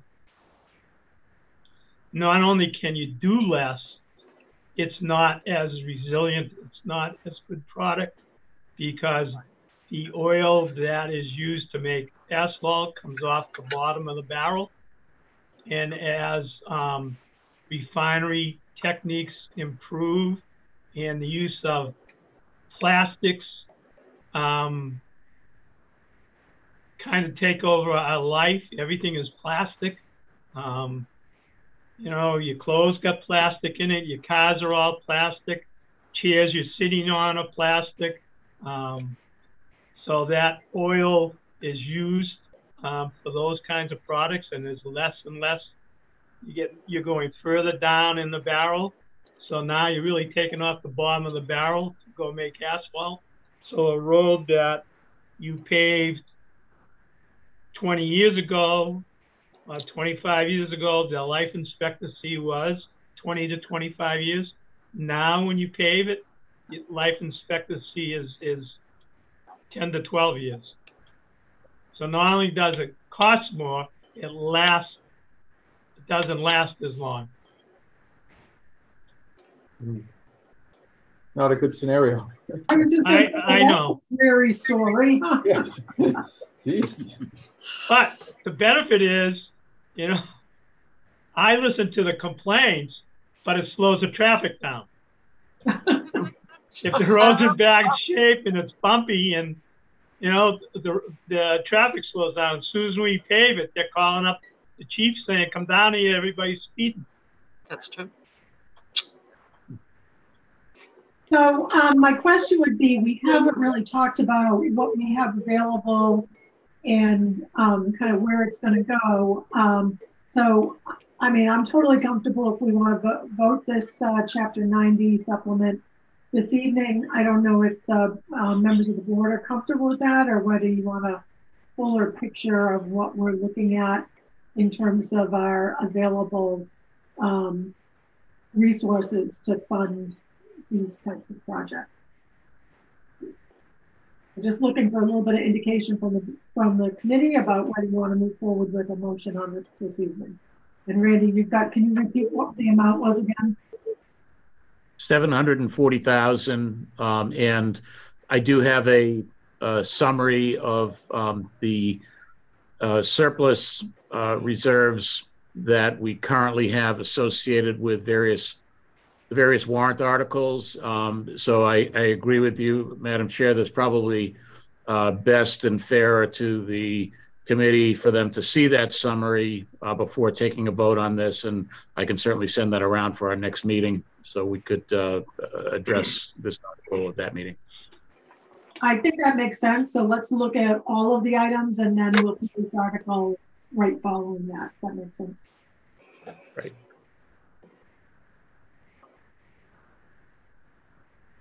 All right, any other questions, discussion items before we move on to next one? Emilio, Um, Mike, Randy, uh, this is probably a question for both of you. Uh, with regard to the rapid increase of the cost for repairing roadways, are there other alternate ways that we can acquire um, funding for roads? Are there like grants we could apply for, or are there other resources available to help with um, maintaining roadways beyond obviously the appropriating of supplemental funds? There are several, several um, grant programs from the state, Emilio. We have, uh, we want to pave Washington Street from um, Walnut, basically from Dockery Thomas up to the mall.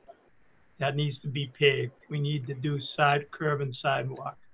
That project is about 1.8, 1.9 million dollars.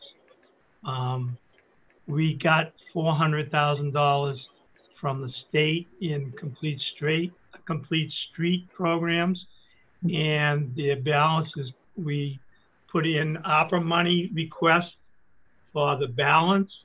So, um, Randy has applied to, um, the county to move that along. Um, we're looking at redoing a piece of on Neponset Street. We got the engineering in a grant for that, and we're uh, in the final design. And hopefully, um, the next step is to apply for um, either housing money or um, tip money to do that piece. So there are grant opportunities. There are programs out there that we pursued more for a um, larger project as opposed to general paving of the streets. So the larger construction projects, um, we're looking for grant money or alternate funding on out of, apart from chapter 90. Mhm. So those would be more also being larger projects, more improvement projects too. Yes. where, Like you were mentioning, like the complete streets where it's being improved. Not just, the- so chapter ninety would be more for just the routine, say paving of a road that the surface. Well, that's, that's kind of the um, strategy we are using right now. Chapter 90 could be used for those projects. If those other um, avenues weren't available and you wanted to do a $2 million project like um, Washington Street, you'd have to save up three years of Chapter 90 money to do it. So you would do Right. no paving anyplace else and Right. just save that money. Yeah. So that, so the, the, the, um, the, uh, are there, uh, other substitute materials being developed with asphalt? Or is asphalt the only road surface that, I mean, it's the only one I've heard of, but, Well, there used to be, used to be concrete. Um, concrete's used a lot, um, in the we- southwest, west and southwest because, uh, they don't have the good aggregate, the aggregate being stone. We have good stone up here readily available, so, um, asphalt is almost the, uh, pavement of choice. Um, but it's all some kind of, whether it's uh, cement concrete, uh, bituminous concrete, that's what asphalt is, it's bituminous concrete. It's the same formula as um, cement concrete, except that they're using cement and water to bind the sand and stone together. In asphalt, you use an oil, hot oil, to bind the sand and stone together.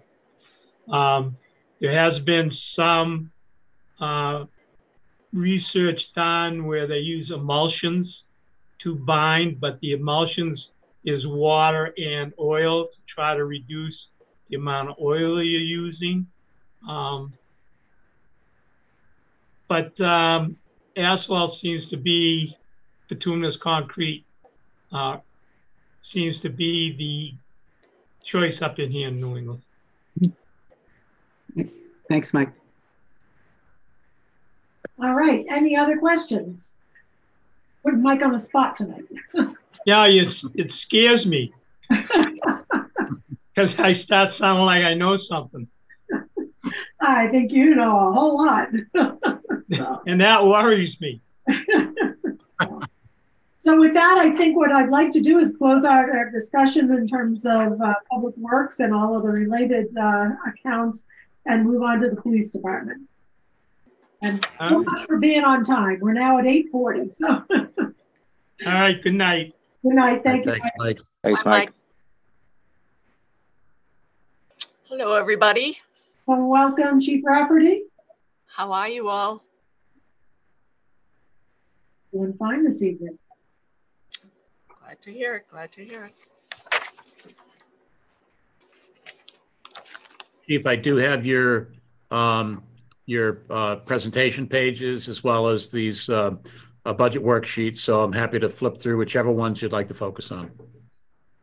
I, I like the presentation, the, the other one, the presentation. The, you know what I'm, there you go, Randy. Yeah. Thank you. So just, um, and if you've been watching, I, I put this together a lot before some of the contracts were completed and before I was aware of the centralized facilities manager position that the town was looking to put forth. So, so we can go through this and Randy can jump in anytime. Um, the first one, the department head salary, again, that was a contract. That contract has now been um, agreed upon, and that is why the adjustment is, I think Randy passed in some papers that show the adjustments that we made. We sat down and culled it a lot. I know you guys probably almost died when you saw my initial $800,000 request, but um, a lot of it was contract provisions that I was anticipating and didn't realize that that Randy already had accounted for them. So um, the second thing is uh, I am in the next number of years, and I know, according listening to Mike, that I'll be lucky if I get to put the holiday lights out again this year because the town has a lot of requests coming at you. But I just wanted to put this on your radar that I am in my tenure trying to build up the, the patrol force within the police department with new positions. Um, there's been a lot of building in town. There's a huge increase in police calls for mental health and all of those kind of calls, which take a lot of time when we go out. We, we just hired a clinician. She's wonderful, but she doesn't go to the calls herself. So the offices have to be there. And, and I think we're getting to a place with all the uh, residential building that's going on in town that we're going to need to increase the officer base within the town. We have four of our offices are assigned full-time to the schools, school resource office program, which comes out of our budget. I love that program. I think the school is extremely happy with that program and I would ha- hate to have to take them back into patrol. So that that's a direction that we're going to be going into. I, I don't anticipate this year it coming to fruition, but just wanted to put it on your radar. Um, the shift overtime, again, going back to the contract that, that were unsettled. Um, we are down right now. We've had a lot of officers resign even before retirement age. Um, we just had two in the past week. One is moving on to Alabama out of police work. Another is transferring into Boston. But since the beginning of the year, we've had two or three that have left police work altogether prior to retirement age. So we're down four offices. Um, and we are having interviews Monday night to backfill those positions. But with them gone and with those unanticipated people in the past two months saying they were leaving, every shift um, that somebody takes a day off requires overtime. And two of the shifts are not staffed to our minimum manning. So they're overtime every night. That I'm, we were hoping to get laterals. It's hard to kind of estimate what the overtime budget would be because I was, we were trying to get laterals from other departments. And due to the fact that we're civil service, their chief would have to sign off to allow them to come to Canton. And everybody's in the same boat as we are as far as staffing. So, so I think, I know Randy and I called it down, but I think that probably, we probably will go over on the overtime as the year goes on. I mean, even if we hire these four people, they're not going to get out of the academy. If we can get into an academy, probably to be ready on the street, it probably won't be till the end of this year. So um, that's the sad part about that training. I'm sorry, I skipped one. The training overtime salary was increased because the upper echelon of the police department is all um, I'm 55 and we're all around the same age and we have to plan succession plan for people behind us. It's not like people can just walk into the roles. They have to go to firearm instructor school. They have to, you know, defensive tactics, all the things that we need to do to keep us compliant with POST, the new uh, Peace Officer Standards and Training Commission. Training, we need to put money into training. So, so that's why I increased that request. And the overtime replacement is the same um, explanation as shift overtime. Quinn bill. Randy can speak to this. This will be a Department 910. Correct, Chief. Um, So uh, there's uh, two aspects to this. Uh, One is um, you'll hear about on Monday night from uh, the HR Director, Jody. Um, It's a warrant article, Article 5, contract revision. Uh, So the ed incentive associated with the Quinn bill, uh, we didn't have the funding in this year's budget for that. So the funding request is going to town meeting under Article 5. Um, And that's um, uh, 76,000. And then we're carrying uh, the FY24 um, uh, impact of that, uh, 116,000 in Department 910, which is where we hold um, uh, uh, unsettled contract funds. So should that pass at town meeting, it, it's already, the FY24 impact's already reflected in the uh, FY24 budget being put forward in Department 910. And if it's approved, we would drop it down into the police budget. Okay. Um, moving on, the next three really speak to, again, the contract stipends and, um, Randy accounted for them when the contracts were agreed upon. But they're all contract provisions that are put forth in the agreements. So we're seeing, can I go back and just ask a question on the cell phones? Sure. So I know we're seeing this across the board in a lot of um, departments, um, that it's a stipend for a cell phone. Is that the case for the police department or? Yes, yeah, the officers, they, uh, they get a stipend for the cell phone and, and I know, I think the, the thing has been put forth that, that the town could possibly enter into an agreement where they get cell phones cheaper, but that would mean on top of it, the officers don't want to carry two cell phones. I don't think anybody really wants to carry two cell phones. And, um, I, I think this, that's what it breaks down to. They use their phones a lot. Um, it, it is, they, we use them for work. It's, it's, I mean, everybody uses them for work now. It's, it's just the way it is. There you go, Randy. I know, I was just showing my two cell phones. Oh, were you? Oh, you were? Yeah. Yeah. Mean, But, but you're not also, like, you're not carrying a, a waste. I know, I understand. I- I'm not, Yeah. I- I'm not one in one pocket and one in the other. I'm sitting at the desk. I, I totally understand. I'm not judging. So, um, okay, I'm just curious because, um, I think that must be complex to use personal cell phones on police business in terms of, Right, well, they, they, yeah, it's, we, we have that covered. They kind of, we have policies and stuff with it, and I know exactly where you're going with that, but it, but it all works out. Um, expenses, again, electricity, that is under Randy, um, the new centralized, so that was removed.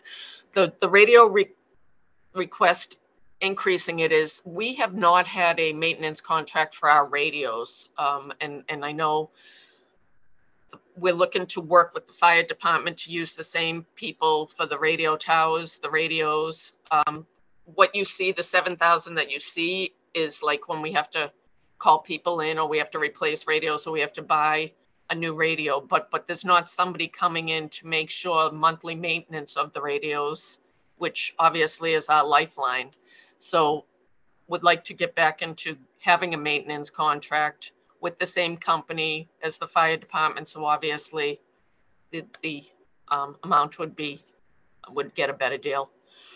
Um, the next one is, is again, it, it's something I'm pretty sure the fire department has, but it is um, a wellness thing for the officers to have a company that comes to the police station with analytic data equipment and does like a physical on the officers. And I know that they can go to monthly for yearly physicals on their insurance, but how many of them really do that as much as they should? It wouldn't be mandatory, it would be a um, volunteer thing, but trying to catch stuff that's going on with them earlier so that it, we're avoiding maybe heart bill or all of that stuff and early retirement, stuff that, that would affect the town negatively. So it's, it's a, minuscule amount. I think the, the amount is seven hundred or eight hundred dollars a year. And, and it could even be every other year, but just to get us to have a jump on um, physical well-being of the officers. It's it's a difficult time to be a police officer, and I, I think the more that we can say we care, and what that that I think uh, would go a long way. The CPR instructor part of that is um, in an effort to kind of cut down on overtime and stuff. We used to send our officers out to in-service training. Now we're having them do it on shift, so it's not overtime. But because we're not going to in-person, we have to be trained every year in in-person CPR. So this CPR instructor fee would be, um, she, she charges a fee for each officer, and I think it was sixty-five dollars last year. She's a Canton native, and the fire department uses her too. So we have to bring her in to train the officers. Um, operational supplies, it's not maybe as high as as- asphalt, but it is, uh, increasing everything, as you know, anything you buy, eggs, cream cheese, paper, it's all increasing. Um, equipment, so these last two line items would really be only in effect unless we had another mass exodus of offices next year. This is equipment for new personnel, so the four new people that we're hiring need to increase because all of uniforms have gone up. It's just crazy how expensive a pair of pants for police officer are today. And the training program, this is based, is is like going to the academy, which I probably believe is about five thousand dollars per person now. That was obviously me basing it on eight that I was hoping for. Not that I'm going to get eight, but but I'm probably going to end up having to put five through the academy this year if I can get the seats. So just erase that 889 because Randy called it way down with me, and um, that that's what we're looking for this year. I will say though, we did write a grant and from 911 and we got, I think out of the two amounts of money, we got $180,000. So we are covering some of the, the costs of officers on shift right now. This one's easy. Animal control, um, we're really only asking for $600 for uniforms because um, the other thousand dollars is now would be moved into the centralized equipment position or the centralized maintenance position. So um, we're having a hard time keeping part-time people within the animal control unit. Um, so every time we do have to hire somebody again, it's the uniform cost for them to be outfitted. And it's expensive ridiculously for what you're buying. Any questions?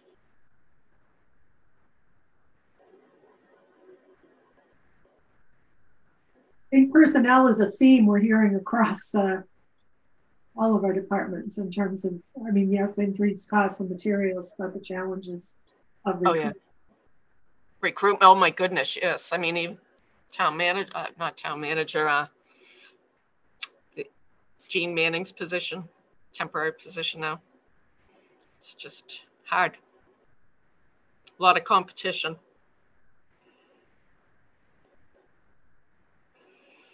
So any questions on budget or should we move over to the um, articles?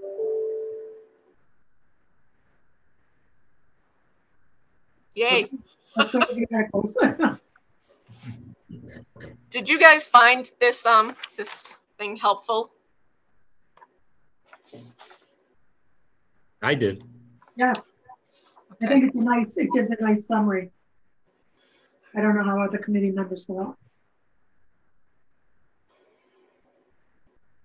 Is there anything you would like to see more on it next year in terms of like from, from the financial brains out there? No, I thought it was good. Yeah. Okay.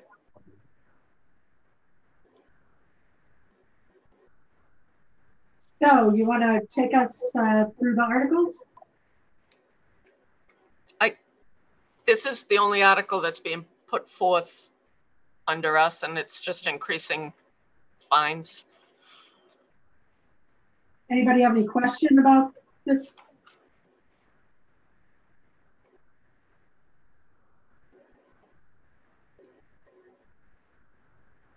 I, I have one. I, I, well, I, I was curious, what was the motivation for the article? Was there more incidents of dog No, I, bites? I, in talking and, and, and Stacy has been out, she's having some family, um, stuff going on, but, but in, so I didn't really get to talk to Stacy about this, except to say that, that it's the general around. It's all, all the fines are going up, all the towns around, and I believe we're trying to just stay in line with it. Randy, do you know any more about this particular article? Charlie seems to have, um, worked I with. Stacy on this. Okay. No, I, I, don't- I don't know the last time that they were um, updated, so I think probably just looking. And maybe, you know, sometimes people, the leash law violation, I know Stacy has a hard time um, with that and also getting people to um, register their dog. So maybe if the, the fine is a little bit more, they'd be more apt to run down and do the right thing. I was just gonna say, the higher the fine, the more incentive to, um, Yes, not incur one. yes. But that's really the only Okay. Dan, No, that was, that was my question. Yeah, I'm, I'm good now. Hey, Cindy. Hmm? Quick question. Hi, Chief. Thanks for coming tonight. Um, so I'm just curious, uh, so on these, um, the violations and the fines, is, is it, does it fall on the animal control officer to enforce these? Or like issue a bill or, Yes, Stacy has a, like a uh, citation book for bylaws and, and that, that she hands out citations, yes. okay, okay. Um, and I'm just, If, if there are some that, that she can bring up to court if they're not paid. And she has done that a couple of times, but, um, I can definitely, if, if you have more intricate questions about this kind of stuff, I can get them to Stacy to just, no, I think you answered, I'd, so, so that was gonna be my question, like, is there some process if, you know, uh, uh, pet owner ignores it or it's, so Yes. it's, it sounds like they, it, it can result in a court, court hearing or something. Okay. Thank you. And, um, you know, just, uh, you know, speaking for myself, not for the, you know, for the whole committee, but, um, you know, thank you for, you know, your, your work and all your departments work Oh. every day. So, thank you, Tim, I appreciate that. Let them know, I appreciate all of you and your patience with me in my first inaugural year here. Just make sure I get enough money for the holiday lights. I was That's all, say, that's all anybody cares about. gotten a lot of positive attention around town, so. Oh my goodness, that's what I'm like, like, I, it was so funny and I'm like, God, if the lights are not there next year, I'm gonna be in big trouble. So, thank you. Uh, would the committee want to go ahead and vote this article, uh, 24? I move that the Finance Committee recommend Article 24 as written in the warrant. second, Any discussion? Hearing none, Randy, can you call the roll call for us? Yes, Madam Chair, uh, Maureen, Aye. Tim, aye. Karen, Aye. Dan, Aye. Dave, Aye. Emilio, Aye. and Cindy. Aye. Unanimous, Madam Chair, seven zero zero.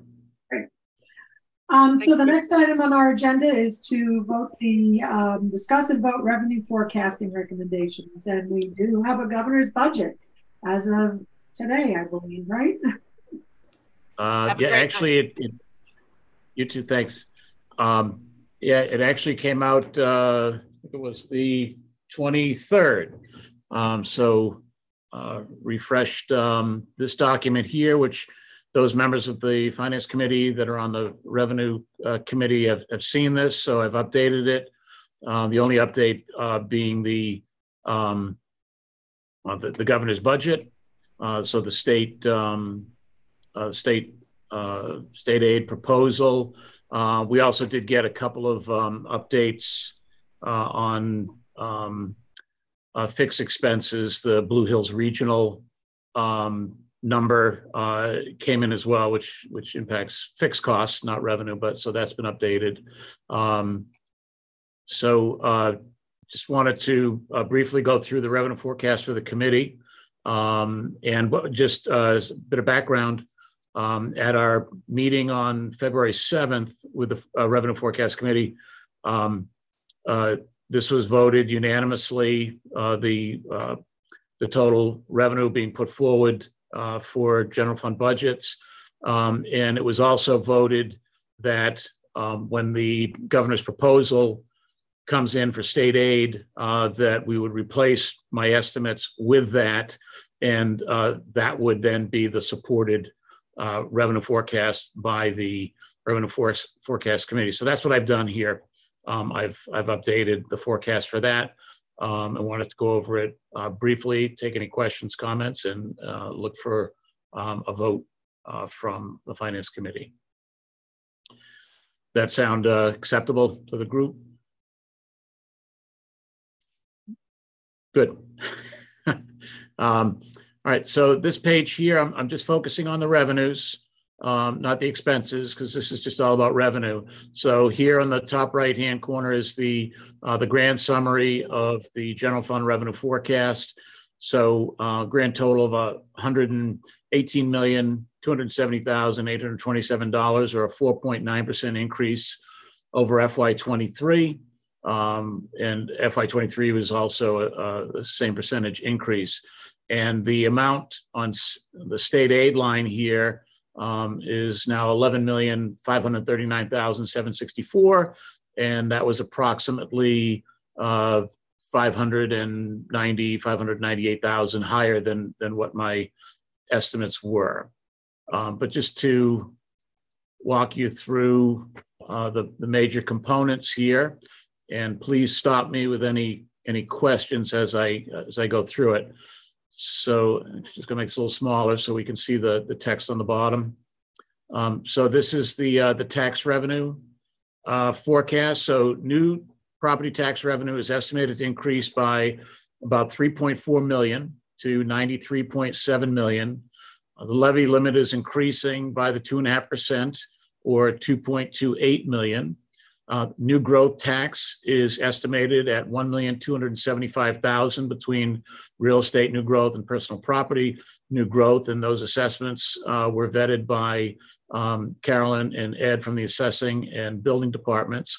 And as a uh, footnote here, um, new members is not uh, for uh, veteran members, not not new information, but the allowable levy um, is being reduced uh, by the 0.32 health pilot or the Tufts Harvard Pilgrim uh, health payment lieu of taxes pilot of $1.7 million, uh, which is now uh, being collected within local receipts. So we're not double taxing folks. Um, so that was a piece of property that was on the tax rolls prior to uh, its acquisition by Point32Health. Um, now it's non-taxable because it's in the healthcare industry, uh, but they've agreed to uh, the equivalent of taxes, and now we have to reflect that um, in uh, in local receipts. And uh, the way Proposition Two and a Half works is when something like that happens, uh, the allowable levy limit does not reduce. So it basically gives us some extra levy capacity. Um, so that's the short and sweet on property tax revenue, and then a subcomponent of that is the um, the amount for uh, debt exclusions, uh, which is a million two hundred sixty-five thousand, and so that's captured on on this summary here. So the debt exclusion tax is decreasing due to amortization of existing bond issues. The library will be paid off this year, uh, the high school next year, and by FY27, so a few years out, excluded debt is scheduled to be about 1.2 million less than it was in FY18, uh, and this will free up some capacity uh, for the contemplated um, Galvin Middle School. So it's still above and beyond tax, um, but at least we're dropping down on our excluded debt and uh, would be a little less painful uh, when um, when that uh, comes to bear. And for those um, who recall that we voted uh, Bolivar Pool excluded debt surplus proceeds for a couple of projects. Uh, last two years, um, it was uh, approximately 300,000 for the Memorial Hall exterior renovation, and I think it was $405,000 for the uh, Rink Enterprise uh, completing the work there. Um, so uh, by law, uh, because that was excluded debt, and we took ex- uh, surplus proceeds from excluded debt to reappropriate at town meeting for these projects, uh, we have to uh, reduce the excluded debt tax. So there's a formula for that. Um, and so this line here, Bolivar excluded debt surplus redux, um, is the impact, and it plays out for the remainder of the term of the bond. Uh, so for another um, 19 years, so 17,000 reduction last year, 14,600 uh, next year. So I just want to make sure the committee was aware that you know we said it was going to reduce uh, taxes, and it did. And here is the, um, the governor's proposal uh, for the state aid budget in the far right-hand column. So um, it's uh, uh, FY24 proposal is a 7.4% increase overall, uh, or half the percentage increase of the prior year. Um, education aid is up 739,500 or 9.2%. Um, and the general government aid is up 87,000 or uh, 3.2%. So again, a, a, somewhat of a discrepant um, increase between the, the, the uh, school state aid account and the general government um, state aid account. Um, but that is the that is the governor's proposal, and it nets to us at 11,539,000 and change. Then we've got local receipts, um, and uh, the this budget estimate is to increase the budget, the budget line itself, by 450,000. So going from 8.8 million this year, and that's what it was the prior year as well. Um, that's what we put forward. So next year, I'm recommending that we put forward 9,250,000. Um, the gross receipts um, the total of, of everything here, which is a, these are gr- the gross estimates, um, are expected to increase by about 220,000 or 2.1%. So budget going up high, higher than that. Um, and that's a function of what we look to do is to um, not appropriate uh, all of our local receipts uh, expected revenues so that we have a recharge to free cash. So the um, estimate, the gross estimate, um, not uh, not underestimated, but the gross estimate is ten million seven hundred sixty-three thousand.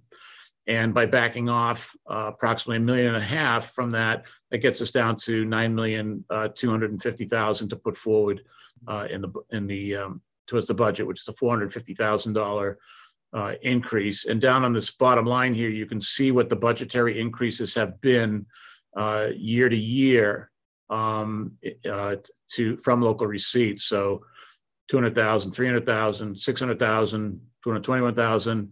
Um, we added 1.2 million as an increase in FY22, and then we sort of uh, we grew into that uh, in FY23. That's why we kept it flat. But now it, it uh, it's clear that um, that we're sustaining um, at at these levels of um, above above 10 million. Just a couple of quick things I wanted to point out here to give you a sense that um, you know these are not uh, these gross estimates are not conservative. Um, they're truly what I believe uh, where we should land. So, for example, uh, the hotel and meals tax.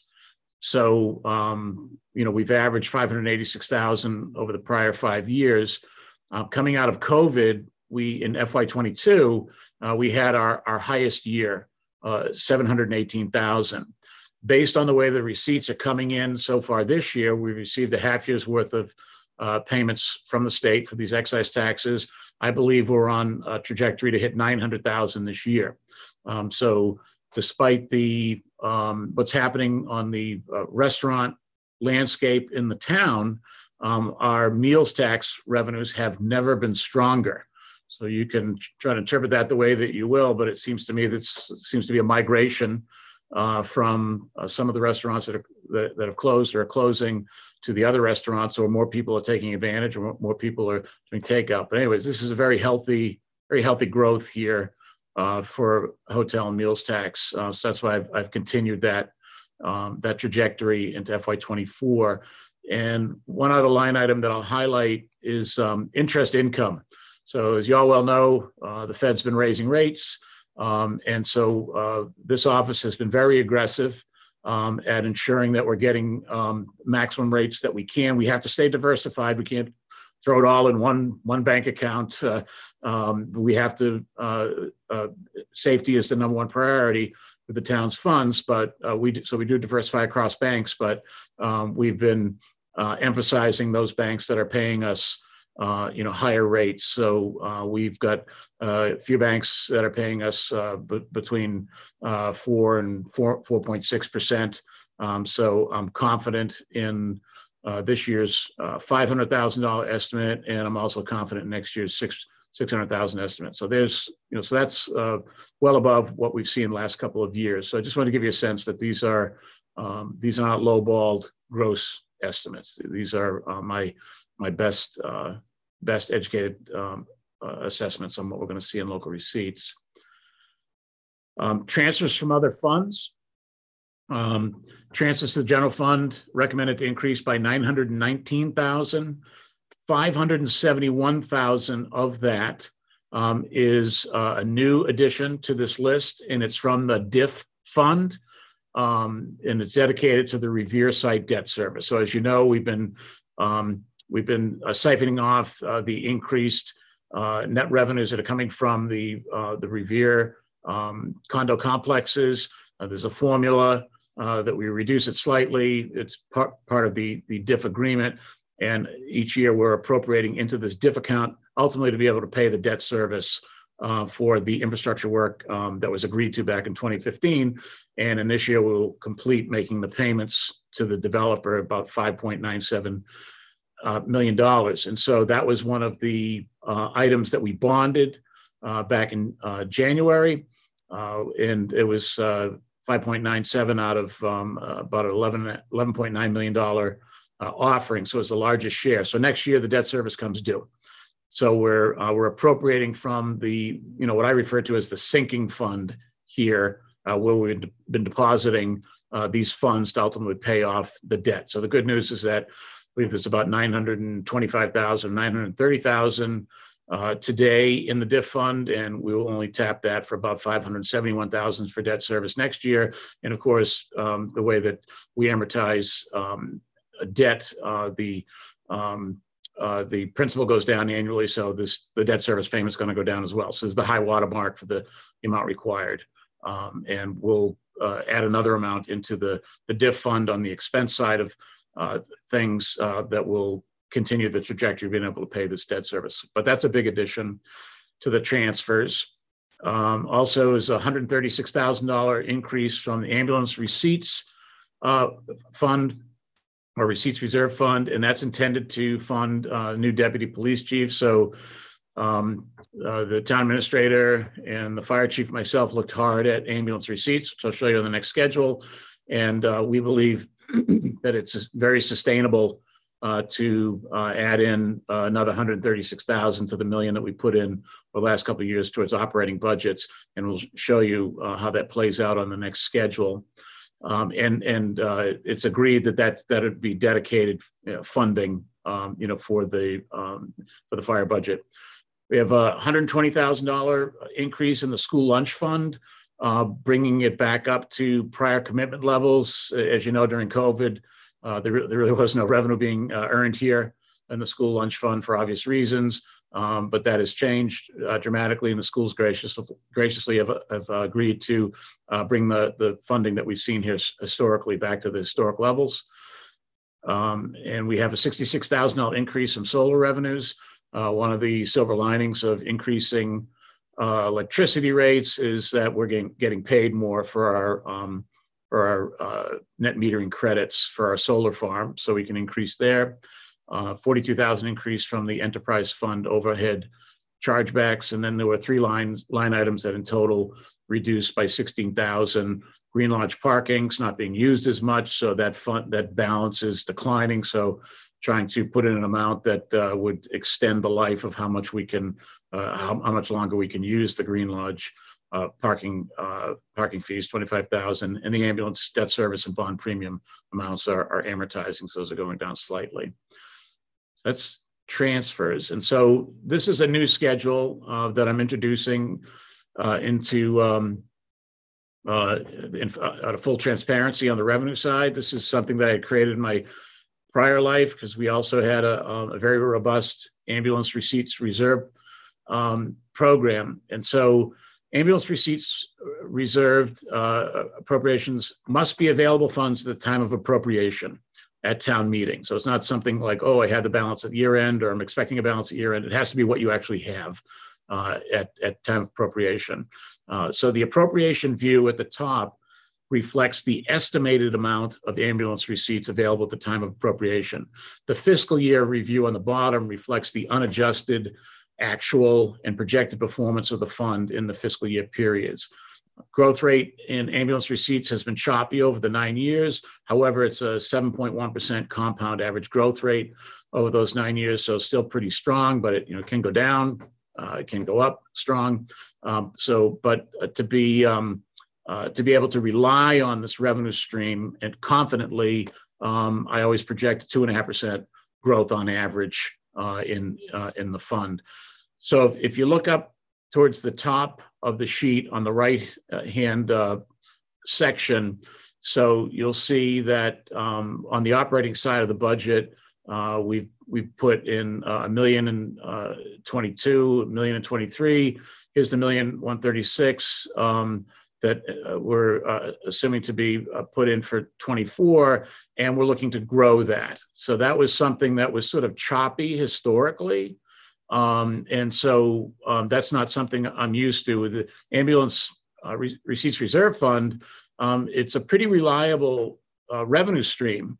And so if you can project out um, and anticipate, um, you can typically um, increase uh, your uh, recurring revenue stream, which this is one of them, rather than just keep it flat.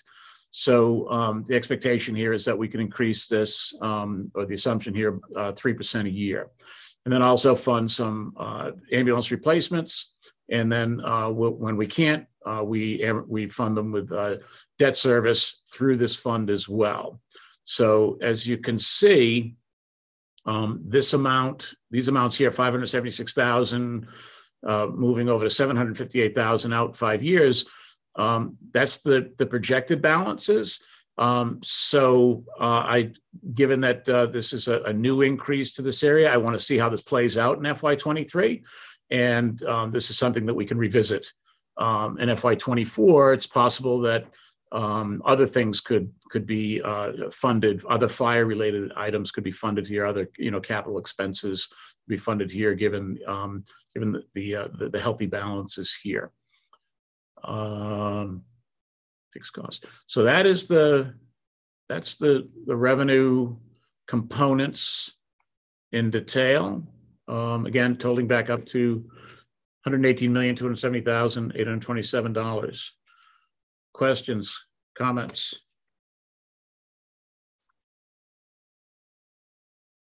You're on mute.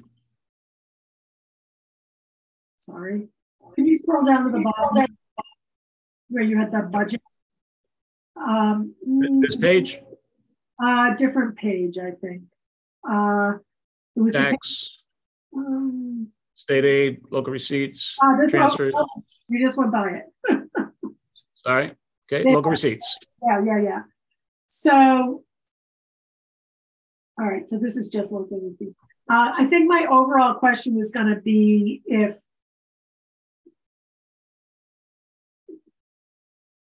never mind, I'm going to hold it. I don't think it's quite formulated in my head. I'll move to others who might have questions. Okay, all right.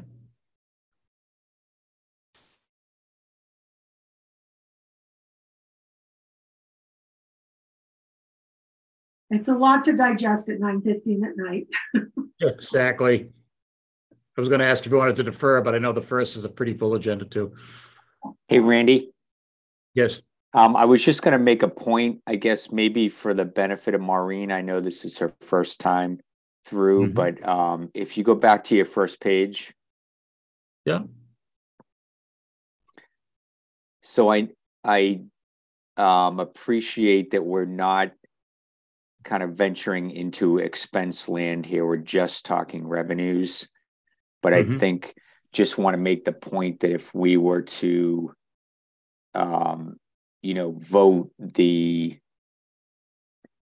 um, estimate of 2024 revenues, what that kind of does is set a um, expectation for what the, you know, where, because the town can only, you know, um, spend the money that they have, is that's going to set an expectation for what the, um, you know, municipal and school, you know, expense budgets will be.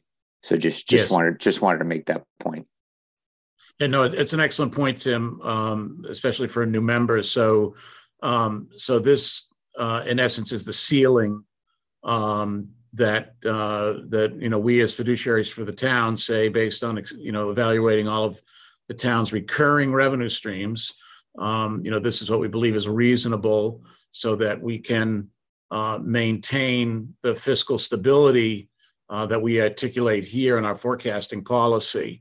Um, I didn't want to read it to you, but I, I did leave it on screen earlier so you could uh, consume it. And I know you had this document as well, but in essence, it's to um, live below the town's means. It's not to spend uh, 100% of the dollars that we expect to come in.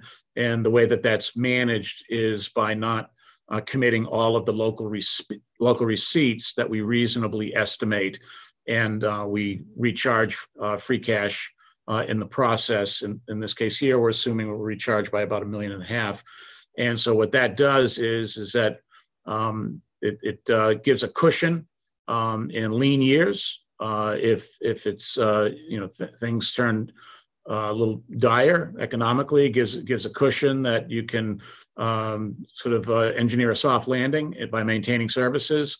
Um, but then the other thing is, uh, the other result is, is that it then allows for generation of um, surplus reserves over our target reserve percentage of 15% of budgets. And um, there's no good reason to uh, hang on to um, all of that excess reserve. Uh, the, the best thing to do, in my opinion, is to um, use those funds prudently on one time uh, high priority items for the town, which is what the town has been able to do uh, for the last couple of years. So when you see these, oh, we've, we're at 20%, you know, reserve percentage is really high. Our target is 15. So what you'll see when we discuss um, uh, utilization of reserves in the, in the uh, warrant articles, I'll, I'll uh, share that um, at the next meeting. You'll see, see the, the one-time items that those are being suggested to, to, to go to, which is consistent with what they've gone to in the past.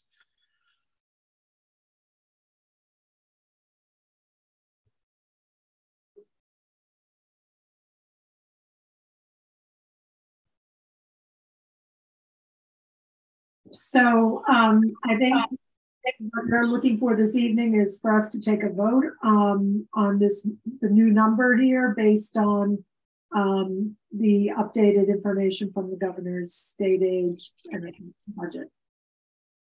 Yes. Okay, so can you take us to the right number that you want us to vote here? Yep, okay, that's exactly what I thought. I just want to make sure. Cindy, I can make a motion if you want. Um, move that the committee vote to approve um, the um, target revenue number of one hundred eighteen million two hundred and seventy thousand eight hundred and twenty-seven for fiscal year twenty-four revenue. Second, Any further discussion or questions? And uh, Randy, would you call the roll call? Yes, Madam Chair. Maureen, Aye. Tim, Aye. Karen, Aye. Dan, Aye. Dave, Aye. Emilio, aye. and Cindy. Aye. Unanimous, Madam Chair, seven zero zero.